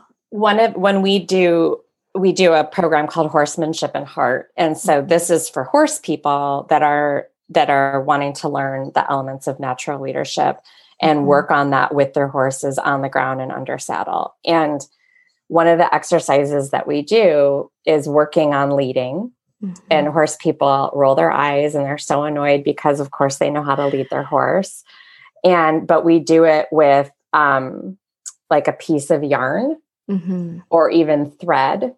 Mm-hmm. Like, so you can, it's, it's realizing it, and it's, it is for the horse because they really appreciate Mm-hmm. Um, the influence versus the control. And there's mm-hmm. such a big difference between trying to overpower and actually building a relationship of influence.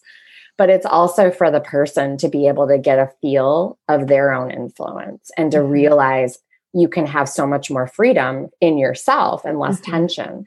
and start to break some of those habits because a lot of us were taught to lead our horses at the halter yeah, Yeah. like gripped Yeah. you know and so we're white knuckling it through the relationship and the horse is so confused because they're like i really want to be with you like Yeah. haven't we already figured that out Yeah. I love you. We're, you know, we're a team.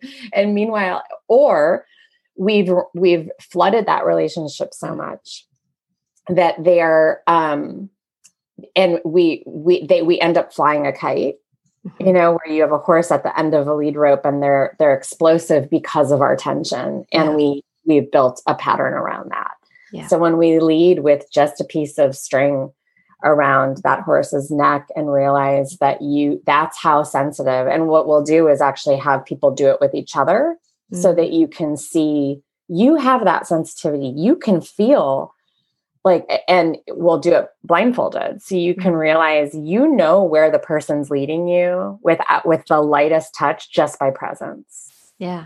Just by your own presence and tuning into that and so when i think when we realize that we have that Mhm. it helps us to have faith in using that with our animals Mhm. Absolutely. i think that there's like a doubt that we don't have that Yeah. Yeah. But have we been taught to doubt that? We've bypassed it so we don't have if you don't have experience using something Mhm. it's likely that you doubt it Yeah. because you don't have any competency around Yeah. it and unless you have like you're just a protege and you have these like virtuoso moments Right. you don't have any data you know we're data driven we're like our brain is Yeah. as in our survival brain it's like where's the data that tells me i can do this thing Right. And so we have to have a few experiences, often not as many as we think, but Mhm. it's usually seven. Actually, that's kind of the magic learning number. Mhm. Um, but we usually have to have a handful of experiences before we start to build our self esteem. That's Mhm. really what it is. It's just building our trust in ourselves. Mhm. And when we have that, our horses trust us. Yeah. Oh, it's so interesting because all of my conversations over the last, I want to say month, feel like they're leading to either a conversation around awareness or a conversation around trust. And that trust in in the horse and creating the connection but it always comes back to to the trust of the self. So you know if you have problems trusting others whichever like it's a true reflection of what needs to be worked on personally. And i think the horses are such an amazing teacher of that because they give you immediate feedback.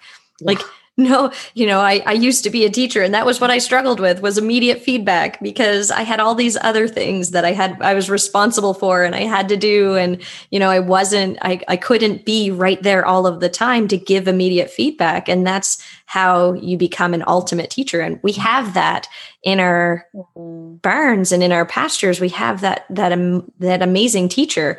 And it's interesting because you and I've had this conversation already. And remind me I want to come back to awareness fatigue but I Yeah. I wanted to speak about this first because I think it's really important. So we've spoken about the equine facilitated learning or the equine Mhm. facilitated education. And really my my main focus is on people that own their own horses that aren't getting to really benefit from this or the same ways that these people are coming in and they're going to these programs and they're having interactions with horses through equine facilitated learning. They've never even stepped foot next to a horse. They've never placed a hand on a horse before. And there's these experienced people who have had horses in their lives and we haven't been able to connect those same benefits to owning mm-hmm. horses to actual horse owners It's so true. And I think it's, you know, going back to finding people and groups and mm-hmm. models that are helping us to achieve that. Because I mm-hmm. think that that's something that it's just been out of our consciousness. It's not, it's been out of our awareness that that is a component that we can have.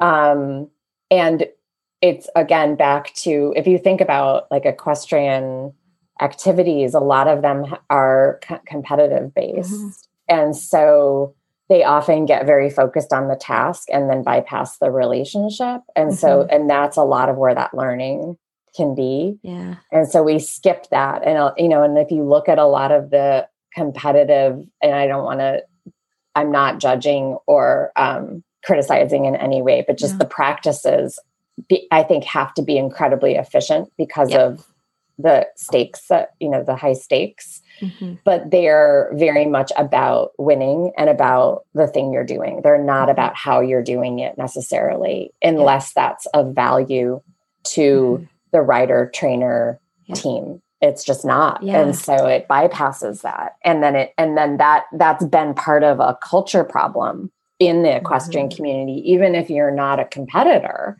Mhm. it trickled down into just training in general Absolutely. everyone's got a competitive like but what would it be like in the show ring kind of mindset Yeah. And it's interesting too, because if you were to ask a question to any horse owner, they often answer with that knowing. They answer with the knowing of what their horse has brought into their life. They love the connection with the horse. Their horse is their best friend. They they know the answers, but the practice isn't always in place. yeah So the awareness around how to truly facilitate that connection and that love and and that place of personal growth that our horses offer us. So it's so when I come back to it, I'll tapped on something there okay, that- go for it. Well, the place of personal growth, and I've learned this as a therapist, but also as a person in my own healing process Mhm. and my own story of awakening. And what we talked about around one of the reasons why we dull and numb our sensitivities is because when we wake them up, it's Mhm. very painful and we don't know how to cope. And so when you try what we're selling here, Nikki, you and me, is this idea of personal growth and it scares the crap out of a lot of people. Yeah. And so if we can focus, it's like we get these little secret benefits of relationship and authentic connection with our horses, but we don't have to like really open up, you know? Like we're, and I think that it's not like it really scares people. Mhm. Our Yeah. own pain, whatever is in our story that we haven't healed, our own Mhm. trauma, Mhm. and also having to be inexperienced at Mhm. something so basic. Mhm. Like, I know how to do relationship, don't Right. you know? Right. Like, how can you not? You've been in Yeah. a relationship since the second you were born. I know, but I think, and I think that, um, that, you know, it, it's, it really is like, well, why are we bypassing it? We're bypassing Right. everything. Ha- we're doing things for a reason. Like one of my Mhm. teachers said, people always make sense. Mhm. Unless they're psychotic, they make sense. and so our behaviors make sense. And there's a reason why we're running from that. yeah. and not everybody has like the courage desire inspiration or rock bottom to decide that they are going to build themselves from the ground up Yeah. But i think part of our job is to say it's actually it is scary and painful mm-hmm. rather than trying to sell it as yeah. like fields of wildflowers and unicorn Oh, I couldn't agree more. I could not agree more. There's like yeah there's this this language that tends to follow this sort of horsemanship or connection based horsemanship that you know and i'm guilty of it as well where you know it's magical and you feel this this connection and you know it's very airy and feely. But i try my best to make sure that as i'm having these conversations or as i'm connecting with the people who i work with or my audience that they i make sure that i i communicate the struggle. Yeah right? This it's so real. Yeah. and a lot comes up when you get when you get deep. And, and i remember the very first time i sat in a pasture it was i think it was two years ago last two years ago like three days ago. I had a memory come up on my facebook. It was two or three years ago. And i remember i sat during a guided meditation in a pasture.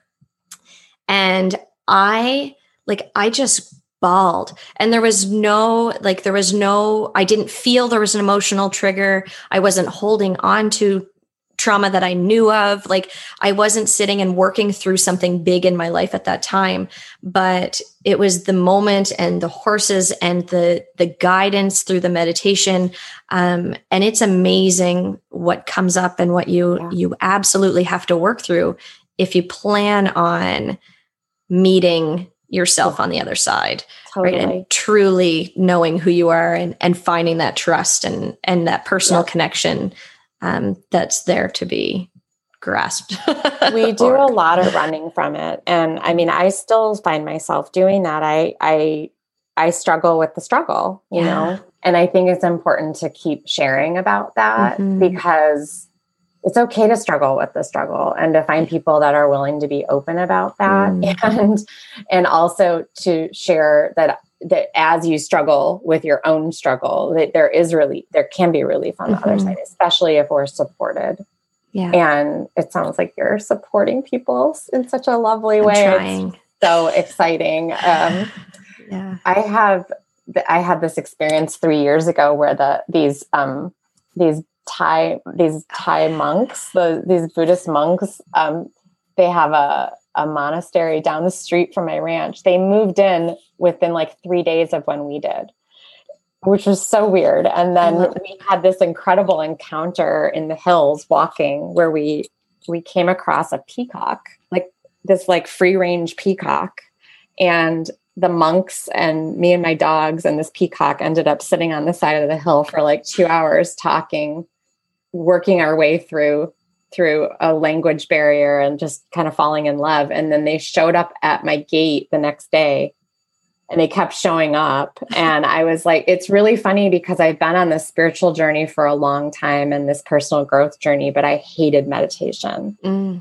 and I'm like, wow. So now the monks are showing up and they're asking to to meditate together. And they're saying that preferably they do it out in the horse pasture.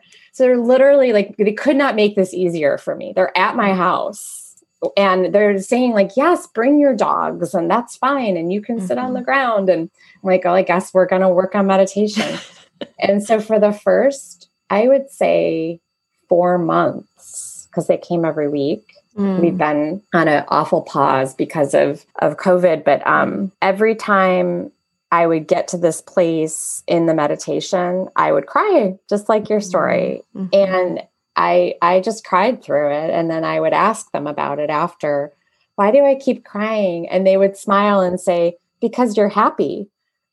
And i'm like i couldn't connect the dots. I couldn't i'm like but it's just not making sense to me. And then finally i realized that one of the things that was happening in that like awareness channel one Mhm. Is I was finally connecting to my body and bringing my mind into my body. There was like an integration going on. And what they talked about was that when our mind actually is able to go back into the body, it's like it going home. Mhm. I have goosebumps right now. I, like we're on video, you guys are on audio, but she, Beth can probably see the Yeah. hair standing up on my Yeah, hairs right they now. call it they call it the home of the mind it's at I the center of the body and they and i realized that the reason i was crying and i wonder if it's true for your story as Mm. well in the pasture is that when we can finally be at home in our body as a mammal Mhm. which is totally the case i was like barefoot in the grass Mhm. in my horse pasture with my dogs and these beautiful monks and Mhm. i was i was actually grieving right. all of the minutes and hours and days and years of not being in Yeah. it. Yeah. And it took me like four months of like in that space of just I would like, oh, here the tears come again. right. And and their answer was like, because you're happy. I it finally started making sense. I was Mm. like, and they really do keep it that simple. I'm like, right, I'm happy. And Mhm. I have not been happy in my body and known how to Mhm. be at peace and just in a settled place and stay there. And I that's a thing to grieve. hmm Absolutely. Wow. Yeah, there's there's a place for me to reflect on. I'll get back to you on that. Beth. Okay. but yeah, that's that's amazing. Um, I love that whole story, and it's the second time that I heard it, and I love it even more right now. So okay, thinking about your story from this morning and that you got to send it. I was because I didn't tell you about encountering this peacock. Yeah. I don't know. Yeah. And I, so when you told your story this morning about the birds, I was thinking, Mm. oh, I, yeah, So- they, they stopped you from your. Oh, it was incredible. So this morning before I came on the interview with Beth, I went and my friend Izzy and I decided we were going to go for a walk. And so we decided we'd go to the bird sanctuary. I live less than a two minute drive away from this bird sanctuary, and I could count on one hand how many times I've been there. And every time I go, it's an incredible experience. I don't know why I don't go more often. So we go and we have birdseed or like sunflower seeds. And we only got probably 200 feet into our walk and there's a woman sitting on a bench and she you can tell how peaceful she is and then we see all of these animals there's like squirrels and chipmunks and these little chickadees and they're and blue jays and they're flying everywhere.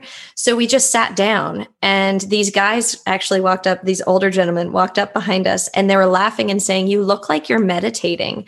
Are you are you like and started kind of make poking fun a little bit. And i said this is absolutely exactly we were just speaking about meditation in the car on our way to this experience. And then we sit down and we had squirrels crawling on us. We had these chickadees landing in our hands and we were watching the squirrels fight and like it was it was amazing. So then I look at my my watch and I was like, "Oh my god, I have an interview in 20 minutes.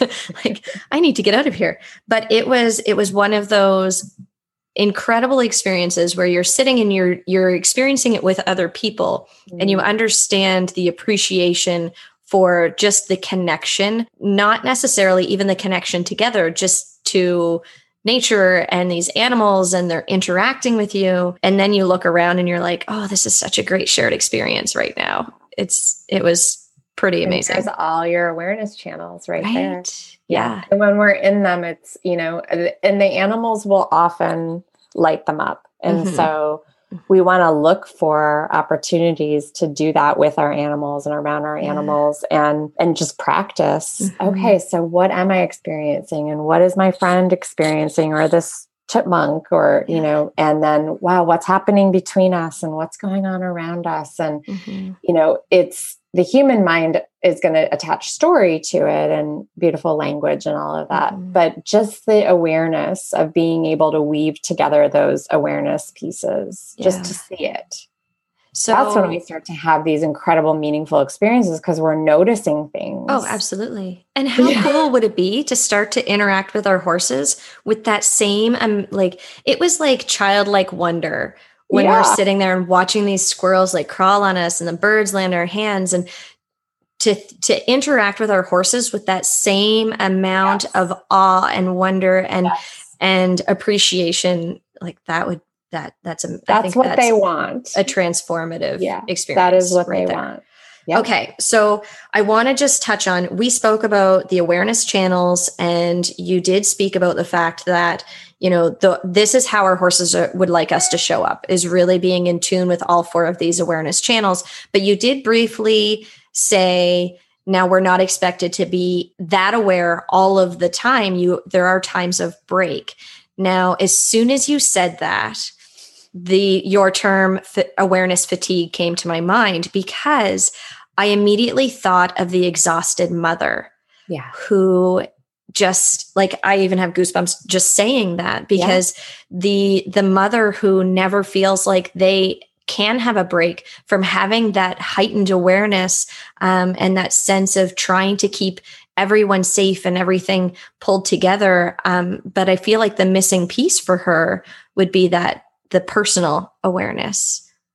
The herd is the missing piece. Okay yeah. Enlighten me here. awareness of realizing i need to rest and i actually yeah. have someone oh so it's actually the missing yeah. piece is that awareness that other that it's not all her responsibility. Correct. Okay. Yeah. Oh, we've oh, bought wow. into the myth and that's how we've set up our neighborhoods and our right. schedules. And i i think it's a huge component of our epidemic of postpartum depression and anxiety yeah. because our what's happened in a, the the female brain has been transformed by pregnancy and birth. Yeah, it is a it's a different brain. There's so much data around this. It, we have a yeah. completely different experience of ourselves in the world once that mm-hmm. process has happened, and so we become more vigilant. Yeah. Our awareness channels are like on, but we have nothing to support it. Right. So then we never feel like we, can, can come out of that awareness. Yeah, and it has to get rest. baton has to get past a lot. And so, and, and I'm having a bit of a moment, Beth, just so you know. What's your moment? Well, just just thinking about the experience of being a mom and those first few months of being you're never actually fully fully like if you think of rest in general but literally sleep where yeah. you're never getting into a full sleep because you're always on um, my husband's fantastic but he has never had to get up in the middle of the night with our daughter because i like it's like a trigger like yeah. it, even now she's seven and if i hear her yeah. whimper I'm awake and and I'm there for her. So as a mom, it's very interesting yeah. to think of the fact that I've never trusted that he will wake up and be able to attend to her. So I've been on for 7 years anytime she's present with me. Yes. And even and that is a fatiguing experience for ah. me. So I just had a colt, my first the first baby that I've you know, I bred my beloved mare Sally, who's the matriarch of my herd, and she's my leadership coach and just amazing partner. She's taught me so much about female leadership. Mm. And so she had a baby, and it's been this incredible experience. And watching her mobilize the herd and their different roles to take care of her baby and how quickly that got uh. up and running blew my mind. Wow. And I had so much grief over my own motherhood process and how, like, I'm having a moment too, even talking about right. it, especially as yeah, I'm like, this is so messed up, like our mm. system of how we do this. And it's not like this in all human culture. Um, but it's it's like this in Western culture mm-hmm. for the most part. And I'm I mean, I I don't want to get into the details of that, but yeah, that's another but, conversation. Yeah, but just I think this idea of not, and it it is about awareness channel one, not realizing when we have need to rest, mm-hmm. And that we have a judgment about needing to rest mm-hmm. as being weak versus being mm-hmm. just normal, part of yeah. life, human, and then pa- and then alerting others that that's happening so that they can have our back, mm-hmm. giving them the honor of supporting us. That's what I saw Sally doing with the herd was like, you get the honor of raising this baby. And they were like, there was some conflict because the rules of the herd changed and the urgency of responsiveness changed right. and her needs changed. So they had to renegotiate the relationships a little bit, but it was so fast. Mm-hmm. Like the feedback and the way they communicated about it and then you know they took on these roles they haven't given them up it's two years later they're still raising that colt and he so he has he, he weaned himself like they the, i didn't it did not intervene with any of it i've just let the herd handle it right and she's pregnant again so I, that I'm like, let's see where this goes. I'm yeah. just so, and I, have, but I have a very multi generational herd. So I have I have different ages and and looking at how they step in mm-hmm. to share awareness mm-hmm. throughout the day. I watch them all day how they that awareness shifts. Yeah. There's one horse that's I call her the queen of awareness, Rosie, so gifted at picking up on every little change. So she definitely that is her leadership gift, but even mm-hmm. Rosie lays down and rests and gives right. it over and throughout the day.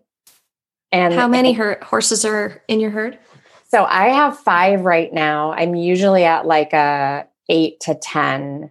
I like that number here with yeah. like the size of my property. So I have a new horse coming. I adopted an untouched Mustang. So I'm going to get her in two weeks to learn with her and from mm-hmm. her and then I have a baby on the way. So, oh, but I sometimes will take on friends' horses for a period with like mm-hmm. a baby and a foal or something. I'm in the midst of over the last two days because I'm like doing this in between while I'm while I'm running and doing chores and then and then yeah. coming back. But I've been listening to Elsa Sinclair's yeah. episode with Warwick Schiller on his yeah. Journey On podcast.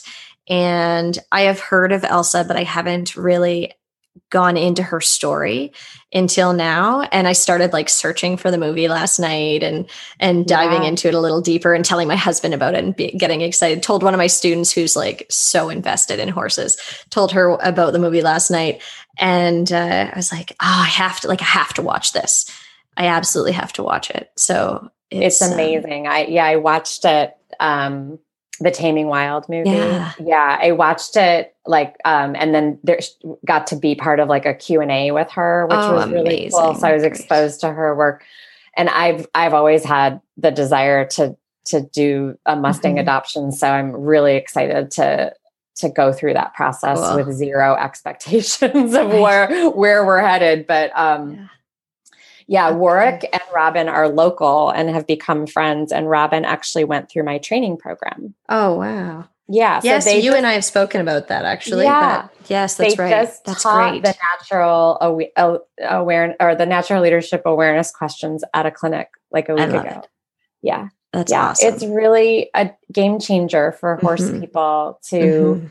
and to realize um, that there are times we don't have to show up in awareness and we're not Mhm. up for it and that's okay like Yeah. it's a but we we want to change our expectations of what we're doing Yeah.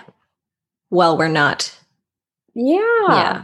Yeah, and that's right. so and that's okay too it's like well yeah if i'm not really able to show up i'm going to rest for a while until i am i'm not going to demand anything of others unless Right. i'm going to ask them hey would you would you partner to just lead me Yeah. and sometimes i do Mm. that with my animals i'm like i'm not up for being in a, a leadership role i'm not even up for like partnering in awareness i'm going to rest and and i watch them show up for me Yeah. but i know we're doing that yeah So you're aware of your awareness. Your awareness. yeah Yes. and they are too and i think that's what makes it Yeah. safe yeah, Absolutely. Okay, there's a lot to this conversation. Um, I feel like we should probably leave it there so that we can both both soak on it, allow the listeners to soak on it. yes And it'd be great to carry on the conversation because I feel like this is the direction my work is going in. Every time my husband and I teach a clinic, I like this is this is where I can't even help but go with people yes and I'll I'll sense when somebody's kind of ready for it. And so we're supposed to be teaching obstacle work with horses, Yeah. but it's like the perfect opportunity. So I'll like sense whether somebody's ready and I'll kind of like take them off to the side. yeah. And my husband's looking over and going, Are you on task? Like, are you doing what we're supposed to be teaching? Like, is the person you're working with on the same page as us, essentially? And I'm like, "Mm, We got a little waylaid. we're a little out to left field right now. So you're going to have to just bear with us. We'll catch up later. Um, and when you do it'll be so much better because oh, it is so much better. yeah whatever the bypass was that you're sensing is needed there Yeah. trust that a hundred percent Yeah. It's so much fun. oh my god i love that you're the courage to go there is what Mm. we need from each other hmm to urge each other on like hearing this from you it gives me courage Awesome. to keep going Yeah. so Okay. Well, Yeah. let's end it there because it, this has been a beautiful conversation and I appreciate you being with us so much. It's been such a special hour. It's been an hour. Yeah, Look at that. been an hour. Right on the money.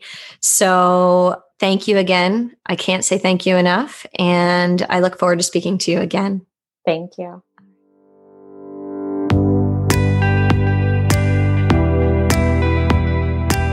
Well, that's it for today. Thank you for choosing to spend your time with me. I hope you enjoyed this episode, and if you did, please leave a review and share it with your friends. To learn more about me and what else I have on the go, skip on over to nikkiporter.ca. Thanks again for listening, and we'll connect again next week. Until then, remember, you have the power to take the reins and live the life you've always wanted. You just have to step into the arena with an open heart and an open mind.